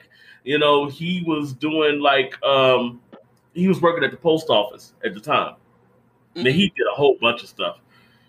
But he's, you know, she's steady like, I need you here. I want you here. I miss my husband. I want you here. I miss my husband. I want you here. After three years of this, mm. then all of a sudden, she ended up finding somebody else to fill that void. Yeah. So is it her fault for just going out and cheating? Yes. Or is it his fault for ignoring every time she and I and I know this for a fact because I was there for a lot of those conversations. Although I was young at the time, I still remember her, you know, asking "Look, what is going on?" And he told me later, he was like, "You know what? If I would have just paid attention to her, if I would have just paid attention to what she was asking me for, then I would have been still in that position with with that woman because I love her dearly, but you know, we we, we can't be together now." You know, I don't think it's his fault. Um, there's no blame. I think that he missed the emotional part, you know, but I don't think that it's his fault that she stepped out and she, you know what I mean? Because three years on year three, you should have been like, you know what? I'm just not happy. I'm going to file for separation. You know what I mean? Because mm-hmm. it feels like we're already separated. Let's go about this the right way because she burnt the bridge, you know, because that makes for a difficult situation all the way around. Because even if you cheat or even if you go your separate ways and there's a child involved, you still have to co-parent. So mm-hmm. I make that situation more difficult than it than it already is. You know, right. and they were fine with the co-parenting side of it. You know that that was something that you know was was good. It's just the fact that you know if you if your mate, we talked about this earlier about, you know, you want to be able to communicate to your mate, hey, this is what I need, this is what I need, this is what I want, you know. But if you're communicating these things and your mate is not responsive to that communication, then, then you respond by separating. You respond. You take the action that's necessary because mm-hmm. it still doesn't make it right. You still can't say, "Well, I said it, so now I'm going to do it." Like you don't you don't get to do that because he's out make it. You know, some people. I, I, I had um, my friend, her grandfather. He worked like that. Come to find out, the reason that he worked like that was because he didn't want to retire at 65. He wanted to retire at 55. You have to put the work in. You got to put the hustle in. You know what I mean? To work because you're now taking 10 years off of a retirement, you know, so that you can live comfortably. That sometimes has to be the bigger picture. Now, would I sacrifice three years for 10? Absolutely. Mm-hmm. You know what I mean? And I would probably match his hustle because at 55, we're going to be vacationing. This baby not going to be three anymore. She'll be 18 and gone on about her business. And it'll be, and I will have him for an additional 10 years as opposed to this three years that we are out here grinding. And you got sometimes we as women see, I look at stuff like that. You know, like I'll look at stuff like that. Like, what is the bigger picture? Is he out here working? And if he is out here working, well, you know what? Let me go ahead and match that. You know what I mean? Because I want, I want to, I want to live comfortably too. Um, if he's out here playing, that's another thing. But I think that if she was, if it was a physical satisfaction that she was needing, because that's what it was, she mm-hmm. should have filed for separation and let him know I just I can't do this anymore. You know what? I don't think it was a physical thing because it was a lot of it did have to do with the fact that you know, hey, my daughter is literally like, you know, why can't Daddy come to these things with us? Why can't Daddy be around here with us when we're doing these? You know, when we're going out to play at the park, or why we can't? And and and to be honest, it was a scenario like I said. She was a she was making eighty thousand a year. He was making you know somewhere around eighty to hundred thousand dollars a year. They had a nice house. They were they were great as far as you know financially. You know, but he just was one of those people that I just got to continue working. I just got to keep it going. You know, all this kind of stuff. but it what it really was about was the fact that she kept asking, "Hey, look, if we have to cut this, if we have to cut that, I'm down for that. I want you here." you know, right, so, right. And I'm, I'm not saying that her need was not a necessary thing. You know, it was. It's very necessary. I just think. Mm-hmm. That if you going to get in this thing and you going to communicate the way that you could have communicated separating, Mm-hmm. And, and you know what I mean? You could have communicated separating. Like, why burn a bridge after three after three years of waiting and being dissatisfied? Why burn the bridge now? Mm-hmm. To right. add to what you were saying, Shamika, about um, the the example you used about the guy who was working to retire early. Um, the problem I see with those scenarios is that one partner has a, a mental picture, a plan in their head but they don't bring the other partner into that plan. Yep. Yeah. He probably just yeah. felt like I'm doing this for them. She should just ex- know what I'm doing and, and understand what I'm doing. But you have to actually bring the partner in as part of that decision. A lot yep. of times, one partner will make a decision for the couple without actually making the other partner feel like they're a part right. of it. So, if he would have explained to her what he was doing, this is what I have to sacrifice to get this done. This is what I'm going to need from you in this partnership so we can get this done. Then once we get this done, you're going to have me more. I'm going to, you know, do this, this, this, and this for us once we get that done. But right. a lot of times one partner has that plan and they just drag the other partner along without communicating it. And that's probably what happened with her. She's probably not understanding his vision because he didn't lay it out to her. Right, and to be honest, my uncle didn't have no vision. He just wanted to, you know, keep real. I mean, I'm gonna, be, I'm gonna be just being completely real. That's why he talked to me later. He was like, "Son, don't do, don't do what I did." Right. you know, and, and he regretted that's, it. That's he the problem like, I find with women. When you see a lot of people say that women don't know how to submit, that's because men don't know how to com- communicate their vision yes. to get her excited and make her want to be a part of it. Right, right, right. Yeah, make her a team player. Like, we supposed to be, we are supposed to be a team player. yes. yes. Sometimes yes. men ain't got, you know, men should have a vision. Sometimes men ain't got no vision. My uncle. Sometimes you know, men have a vision, but they don't know how to communicate it to you. Right, right, right. Look, he he listened to this podcast probably when we were when we produce it. You know, Uncle Johnny, look, I'm sorry to talk to you about your business. But just saying, he, he'll tell you, he'll be the first one to tell you, I ain't had no vision. I was just trying to, you know I'm saying, give me a nice new car and try to, you know, you know, do all that kind of stuff. But sometimes that's least important. What's more important is the person that you talked about spending the rest of your life with. You know, what's more important is about your kids, you know, being able to spend time with you and being able to grow up with you. If you don't have to sit there and bust your butt, then you know, hey, don't do it, you know, because at the end of the day, like he like he sat down with me and was like, man, I regret that I ain't had them years with my with my daughter. You know, those things he regrets later down the line. You know, so is there ever a time you yeah, go ahead, a blame? That's, that's what we're talking about now. Is there ever a time where we could where I could take responsibility for my partner cheating yeah, yeah. on me? Is that's what we're really talking about now? no, no.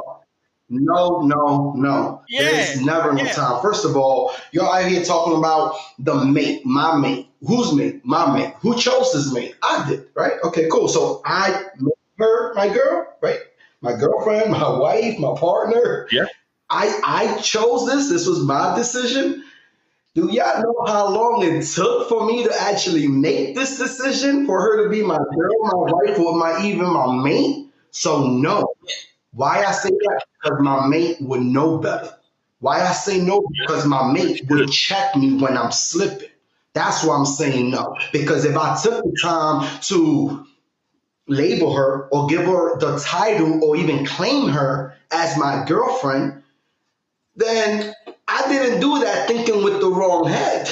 I'm thinking with the vision that we're talking about, with the vision that we're communicating, with the ambition, with right. the goals and the dreams that we're all trying to do, fulfill and succeed in our own lives. So yeah, if I chose you to be the woman, you're the woman that I want in my life. You're my partner. You're my team. We're gonna do this together.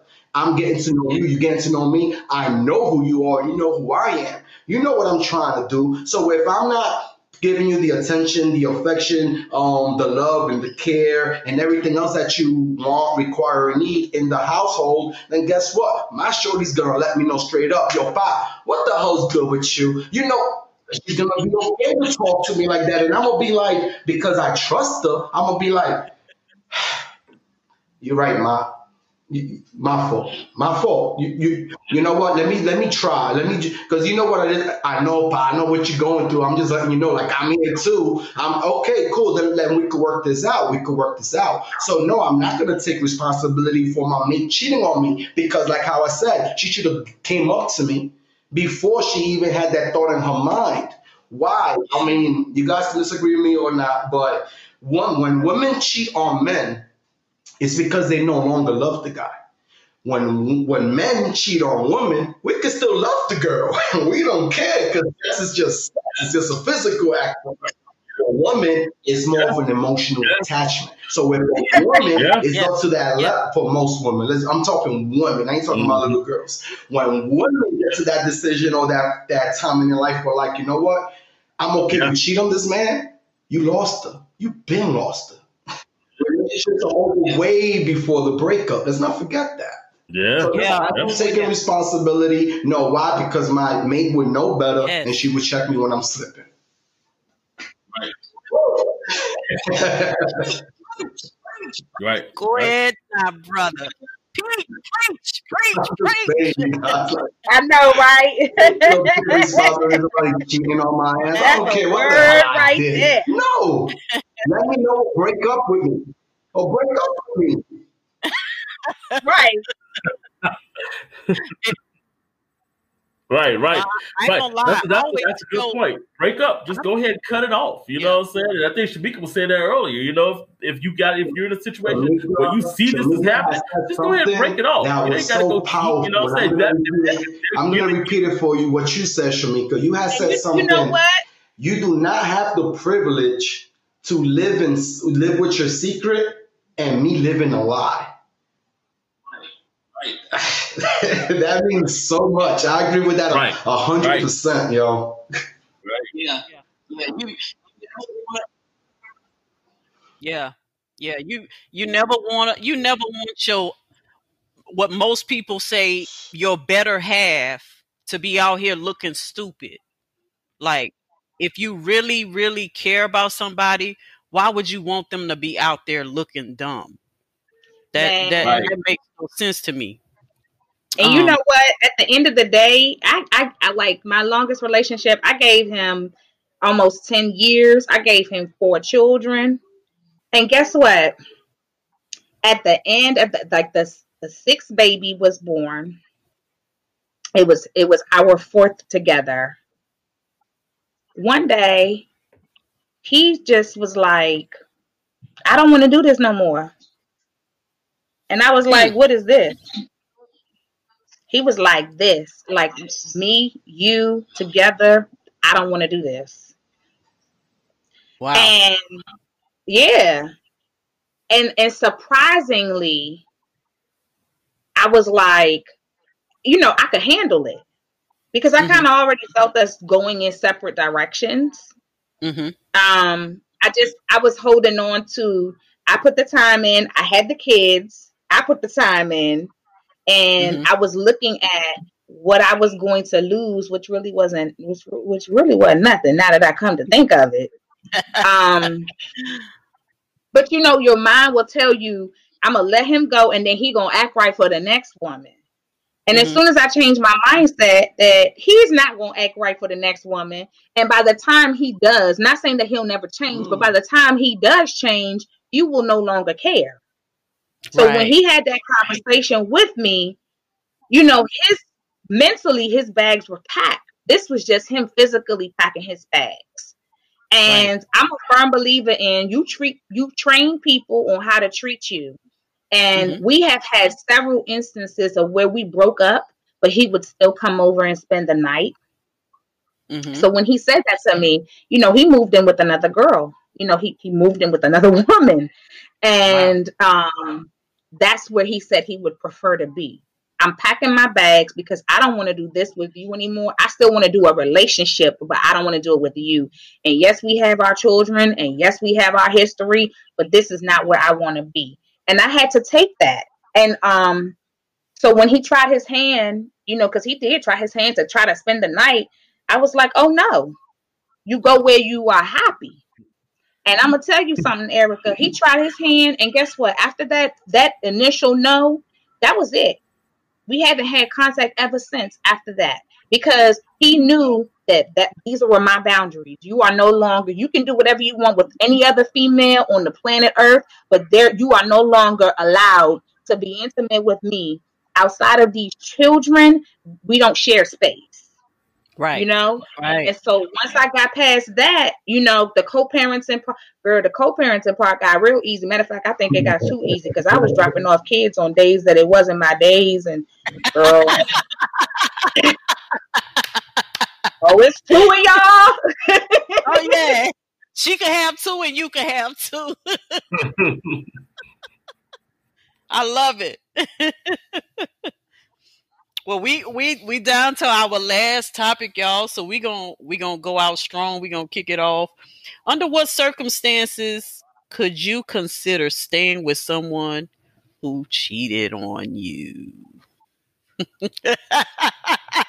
Now, listeners, wait before y'all say anything. Listeners, I wish y'all could see the facial expressions I'm seeing right now.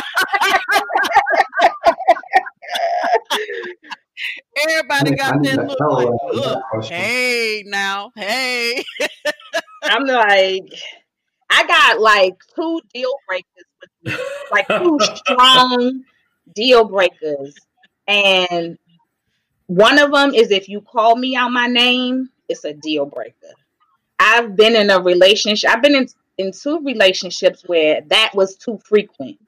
And I didn't like it. And by the time I backtracked and I was like, I don't want you calling me that no more. You know what I mean? Like, stop calling me a B. You know, by the time I had gotten to that point, the respect was really non existent. So it didn't matter. So going forward, I was just like, I'm not to let anybody, you know, because alongside with you calling me out my name was the physical um, abuse. And I feel like if you got it in you to call me on my name so strongly and so fiercely and so and but at the same time so effortlessly then i'm signing myself up for something that i may not want in the long run. So that's a deal breaker for me now. And cheating cheating is a deal breaker for me. Like i don't see myself i think i have i've i have worn out the mat on my back when it comes to the cheating I think it's uh, you know, I have forgiven, I have given you space to, you know, come back and be stronger and be better, only for you to, you know, only for people to to still come back and, and do me worse than the last time they did me before. You know, the straw broke the camel's back. Ain't no more water in the well. It's dry. I don't have any space for a person to come into my life and build me up and make me feel like I am the one for you to tiptoe, you know, and make somebody else feel like that too. Right, right. How about you? Mm. So it's a strong note for me. Under what circumstances could you find yourself? I gotta plead the fifth on that one because I really, I really don't know, and it's like because me personally, I've never cheated on nobody. I've I've been in five big major relationships in my whole life, and I have never ever cheated on any one of them. Have I tried? Yes, I did try. One time with my first one, yeah, I tried. And even with the attempt, I couldn't go through with it. I couldn't. I just, my conscience was killing me. I felt dirty. Why did I even put myself in that position? Because I felt vulnerable, because yeah. I was yeah. fighting, we was arguing, whatever. Excuses, excuses, whatever. I just couldn't go through with it. I felt 30 and all that. So me going through that attempt right.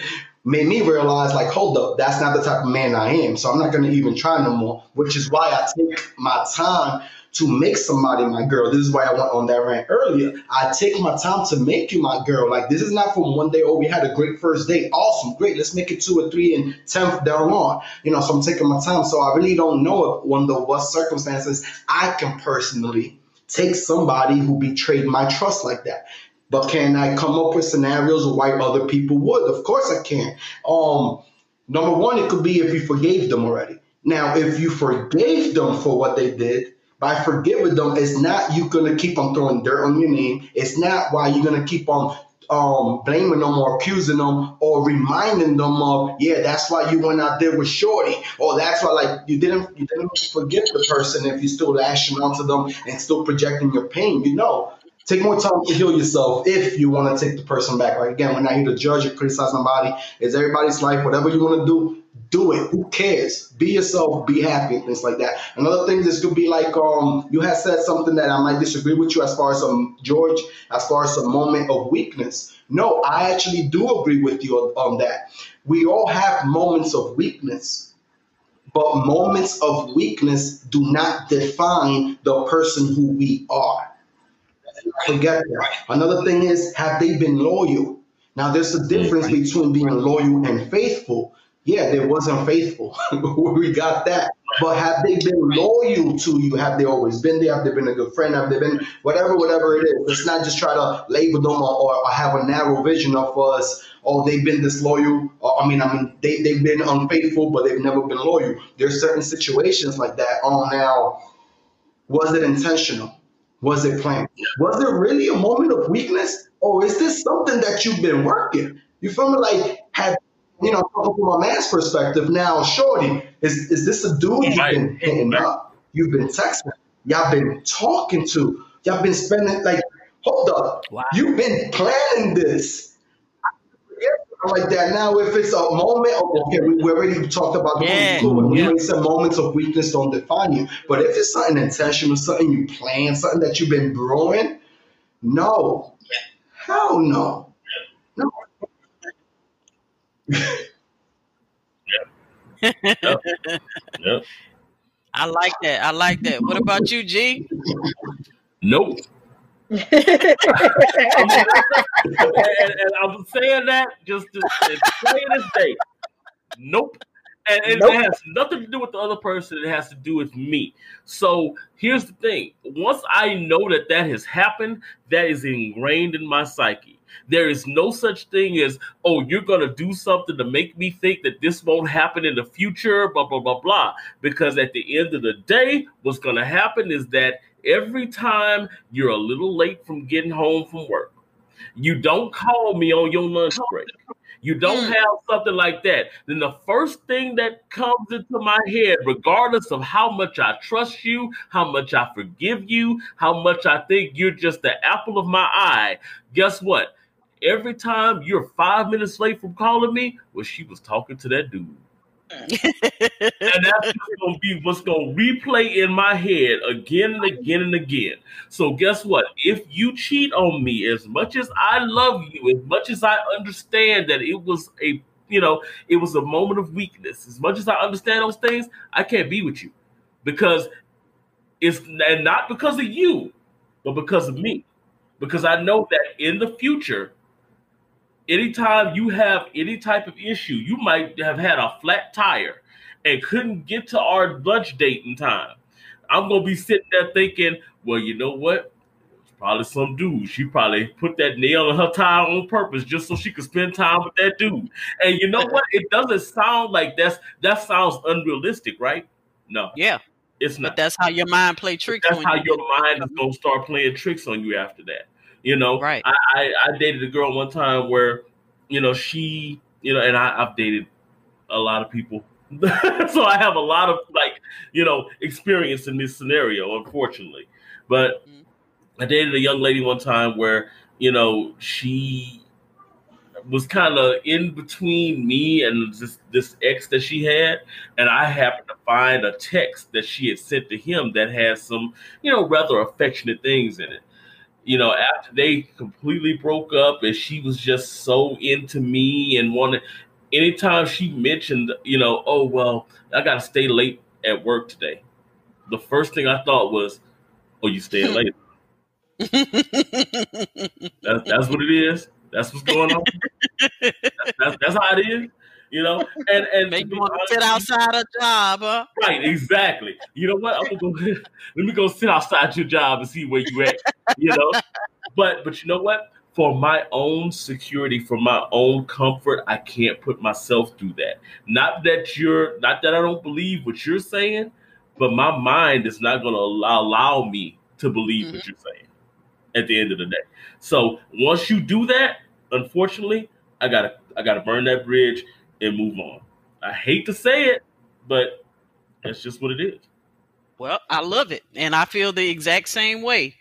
I'm the type of person that my imagination can just yeah, take yeah. me everywhere. And I just like once I get a mental picture of something, it's just going to continuously play over in my head. And like you said, every every time you're late, every time you say you're not coming home right away, every time something don't go like it's scheduled to go, usually that's what I'm gonna be thinking. And um I just I, I've I've been through that in the past to where my tolerance is like I can't even squeeze my hand tight enough to show you how much tolerance I don't have. okay. For right, cheating. Right, right, like once is enough. One and you're done. I've in my first marriage, man, it was a continuous, continuous, continuous, continuous cycle. In my second marriage, it was almost as bad as that. But I just didn't stay in it as long the second time as I did the first time. Um, the the straw that broke the camel's back in my second marriage was his ex. She had some papers hand delivered to my job, five pages of text messages to show me all the conversations she was still having with my ex husband. Ooh. Yeah, we talked about that. You was on some that was that that old school where she actually had paperwork to, to show printed you. out Man. and delivered to my job. And I'll I'll I'll never forget that day. I could still see me in the elevator going downstairs, going into the lobby, and walking up to the girl, and I'm not knowing who she is. Um, she had some random girl come bring me the papers to my job so as I'm opening up the um, envelope and reading the letter, the girl is gone. And I'm going back up to the elevator to go back up to my desk. And as I'm reading the the paperwork and I'm seeing, I'm recognizing his phone number and the messages, and then I'm seeing the messages from her, the dates and the times, what they were talking about, where they were meeting up, and then some of the dates and times were actually times where we were in the house together. Mm. He was in the mm. bedroom. He was in the bedroom texting her while I was in the living room. One of the messages, she actually asked him where I was, and he told her. So she knew about you. Oh, yeah. Yes. And she planned that all out to have those papers delivered to me just to show me you think you know and and what it was was when she found out we got married she was pissed off at him mm. because mm. they were going to get married mm. and but, he was living a double life oh yeah very much so and she but she wasn't the only one so afterwards i found other messages from other women where he was talking to them and meeting up with them and but the thing about it was they all knew he was married all of them knew he was married um, but when I went home on my lunch break, well, it wasn't my lunch break. I told my supervisor I had an emergency at home. I got to go home right now. And um, so I went home. At that time, he had an overnight job, so he would be at home working during, um, sleeping during the day, while I was at work. So when I came home, he was sitting up in the bed watching TV, and he was like smiling at me, like, "What you doing here?" So I'm like, so I just threw the papers at him. I said, "This is what oh, I'm doing here." And he went to reading the papers, and he couldn't he couldn't say anything. He was just reading them, and he was just shaking his head, just reading the papers, shaking his head. So I'm standing there with my arms folded, like waiting. Okay. So. Oh wow! wow. What's going on? He was like, "Man, this is wild. This is wild." I'm like, no, this is not wild. You're wild. You're Right, wild. right. So You- that was the end of that. Uh, look, you you scared me for a second. I thought he was gonna ask for an ashtray. I was like, Uh-uh. I wasn't it wasn't it was it was to the point where you know it wasn't worth it. And right, and as and and the crazy thing is as much proof as i tried to get on my first husband in my first marriage i never got good proof like that and i didn't have to go look for it. Right, it was handed to me. Ooh, it was handed to me. And I was like, this is a sign from God because I didn't even go look for this. It found me. And you got to go, sir. You got to go. yeah, yeah. Def- So, yeah, my tolerance for cheating, non existent. Non existent. Because before it ever gets to that point, um, several conversations can be had.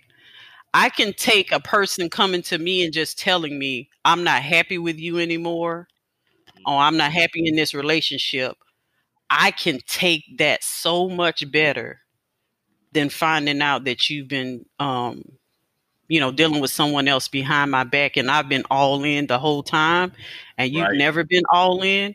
That's what hurts people the most is that I'm all in and then I find out you're not. Um, yeah, and and you know, sometimes it makes you feel um, like, what's the point? and can I say something to that? Go ahead. Go ahead. I think um, with women, we become competitive. hmm So, you know, I know what the woman looks like. You know what I mean? And if can um, become a comparison game. yep, and and that Sprint used to have family locator on their phone, so you used to could locate the phone, drive around the neighborhood, and be like, mm. You was a private eye too. I keep telling y'all, fellas, you, you you heard Shamika just now. You heard Erica before. Look, y'all think y'all get away with all this stuff.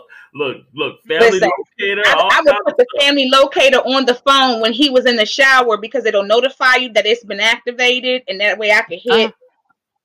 I accept. silence, and then I go into the, and then you go into the settings and you silence that. Yeah. Make sure that it doesn't pop up when you're looking.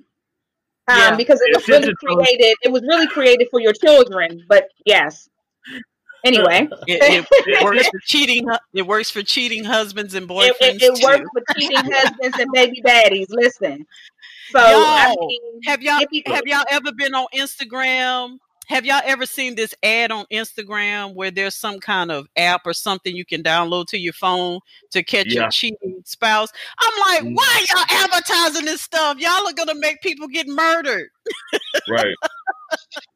hey, all I'm gonna say, fellas, is I'm gonna try my best to put the links that they talk about in the description of this video.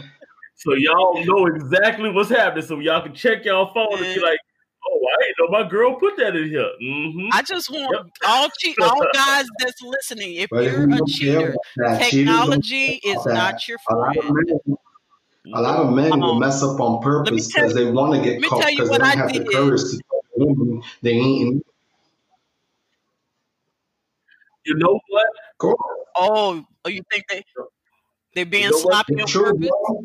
Hey, you know what, Stitch? You you just you just spoke some real stuff right there. There's a lot of guys who are in a in, in relationships where they know that that's not the relationship they need to Yeah. be in, but they don't have the heart to be like, you know what, I need to leave this relationship.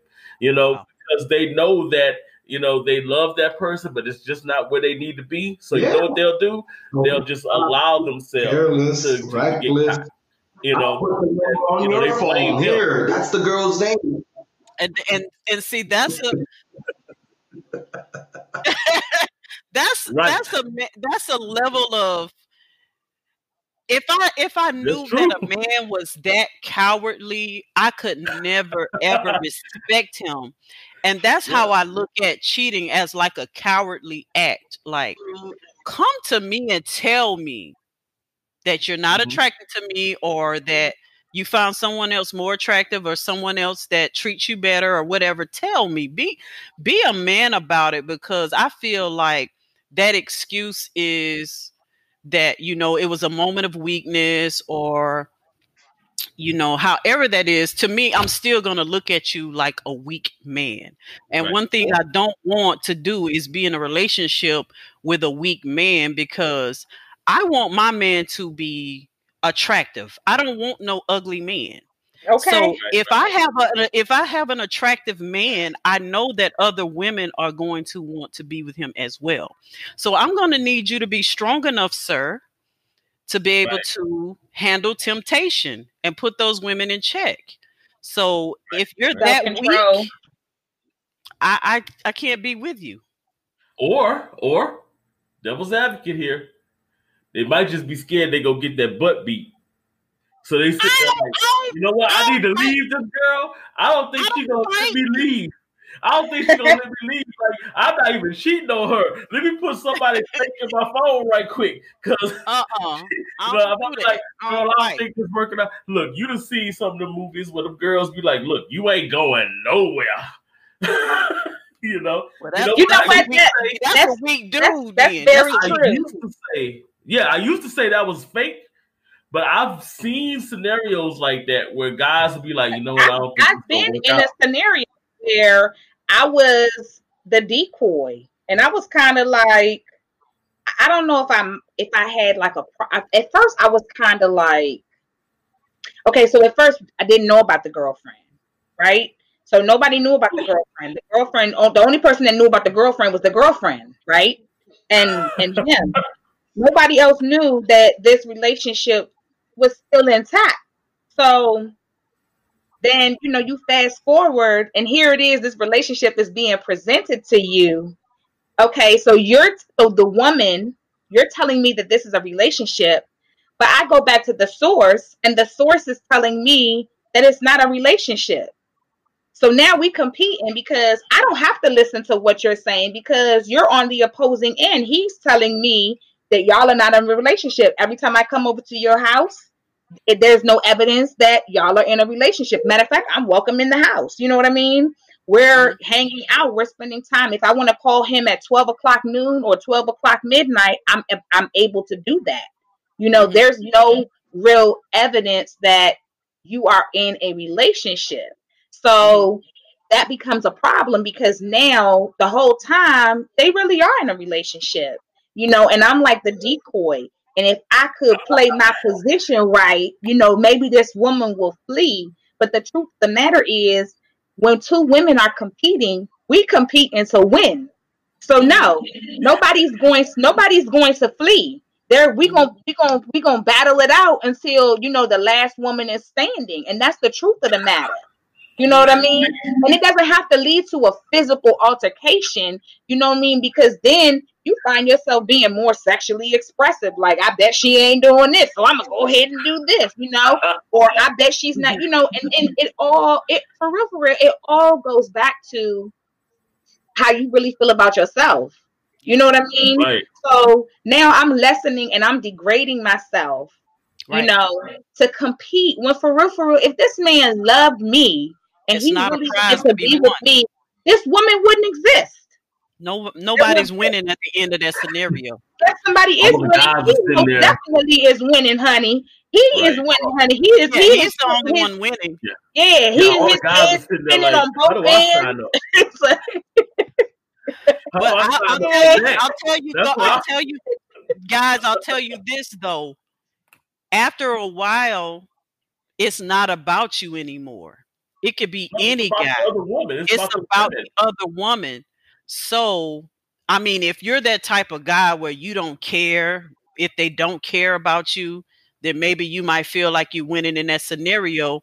But really, neither one of these women wants you. They just want to well, prove the, a point to the other woman. Depending on where well, we, we want him. We, you are in your life. We want yeah, him as proof. We want we, him we, as proof that we beat her. But right. no, let me tell you, because once you've once you have fought the race to get the prize, you want the prize. You you want the prize. no, no, no, no, but it, no, he might not. No, moral wise, in a situation where after I felt like the other woman was out of the picture, I ain't really want him no more. you know, but and, and that's hey. and that's and that can be on that's the competition twofold. was over. You know, and that's that's twofold because I've been in a situation where I don't won and I lost, and I'd be like, uh, right because now I'm thinking she's really got it better than me because now I'm stuck with him, and he I done did all this to get him, and he not really no prize. I wish I would have let her have him hey, all of you young guys that are out there that are going through this scenario right now, you still buff, you still got a little step and all that kind of stuff. If you see two women doing this and you you like, hey, this sounds familiar, enjoy it while you can, because eventually they gonna catch on and it's gonna be curtains for you, dog. yeah, either that or he gonna be extremely tired. Two women out of here competing. that's that's you know that that's that's one question that I asked my ex husband. I was like, isn't it stressful to deal with more than one woman and try to make sure they never run into each other, try to make sure they never find out about each other, you know, try to make sure you're saying the right name at the right, right, time. Yeah. That's ain't that stressful? They don't care. Girl, you know I was what? in the mall with my my kid's father, we were walking the mall shopping for the kids, just me and him. And this girl walks up to him and she's like, Oh, it's like that, and throws this big soda. She had like a Cinnabon uniform on. I'm like, You cheating on me with the Cinnabon girl? I got like a whole Yeah. He want to get free buns. He makes, and I'm looking at him like she makes Cinnabons. He want free you know buns. What? I need to follow you, Schemeka, when I do my TikTok videos. Because I'm just trying to that would be perfect. he like my and I, I, all I could do was after she launched that soda and he was dripping wet, and I'm just standing there. My only thing was, yeah, you are cheating, but my my whole my entire position was she makes Cinnabon, and you have yet to bring home any of them right, yeah, well, you know what? That's messed up. If he not bringing home no Cinnabons, you know, he's not, not even at all. Not even know? a single. For real, you could have been bringing home a single, but not even a single. Like she done threw this whole soda at you. She flipped Cinnabons. This is what you're out here doing. Mm-hmm. So now I can't with you because I don't know that the pretzel girl is going to throw a slushy at cake. You ain't know he was talking about Cinnabons?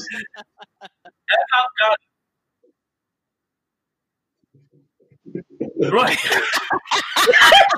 just trying to lighten the situation, guys. That's all. Right. I'm just out here getting that cake. Getting that cake. He said he getting that bread. You know what I'm saying? Pressure bread. With a little bit of cinnamon on it. he getting that dope.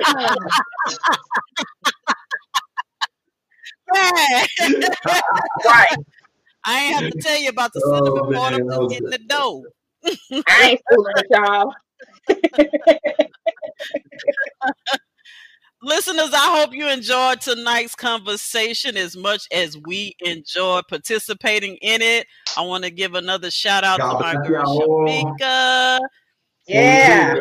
Stitch. Thank you so much for joining us. You can find Stitch Y'all go check out Stitch on on Brutally Honest. He got a podcast. Um, Brutally Honest Unfiltered. You guys can check that out every Tuesday at 8 o'clock directly and exclusively on Facebook Live. On YouTube, there's also Brutally Honest Unfiltered. On Anchor podcast is Brutally Honest Raw. Yeah. You guys can follow me on Stitches underscore NBC, where I update and upload every week about a minute clip from the highlights from every show that we do every week.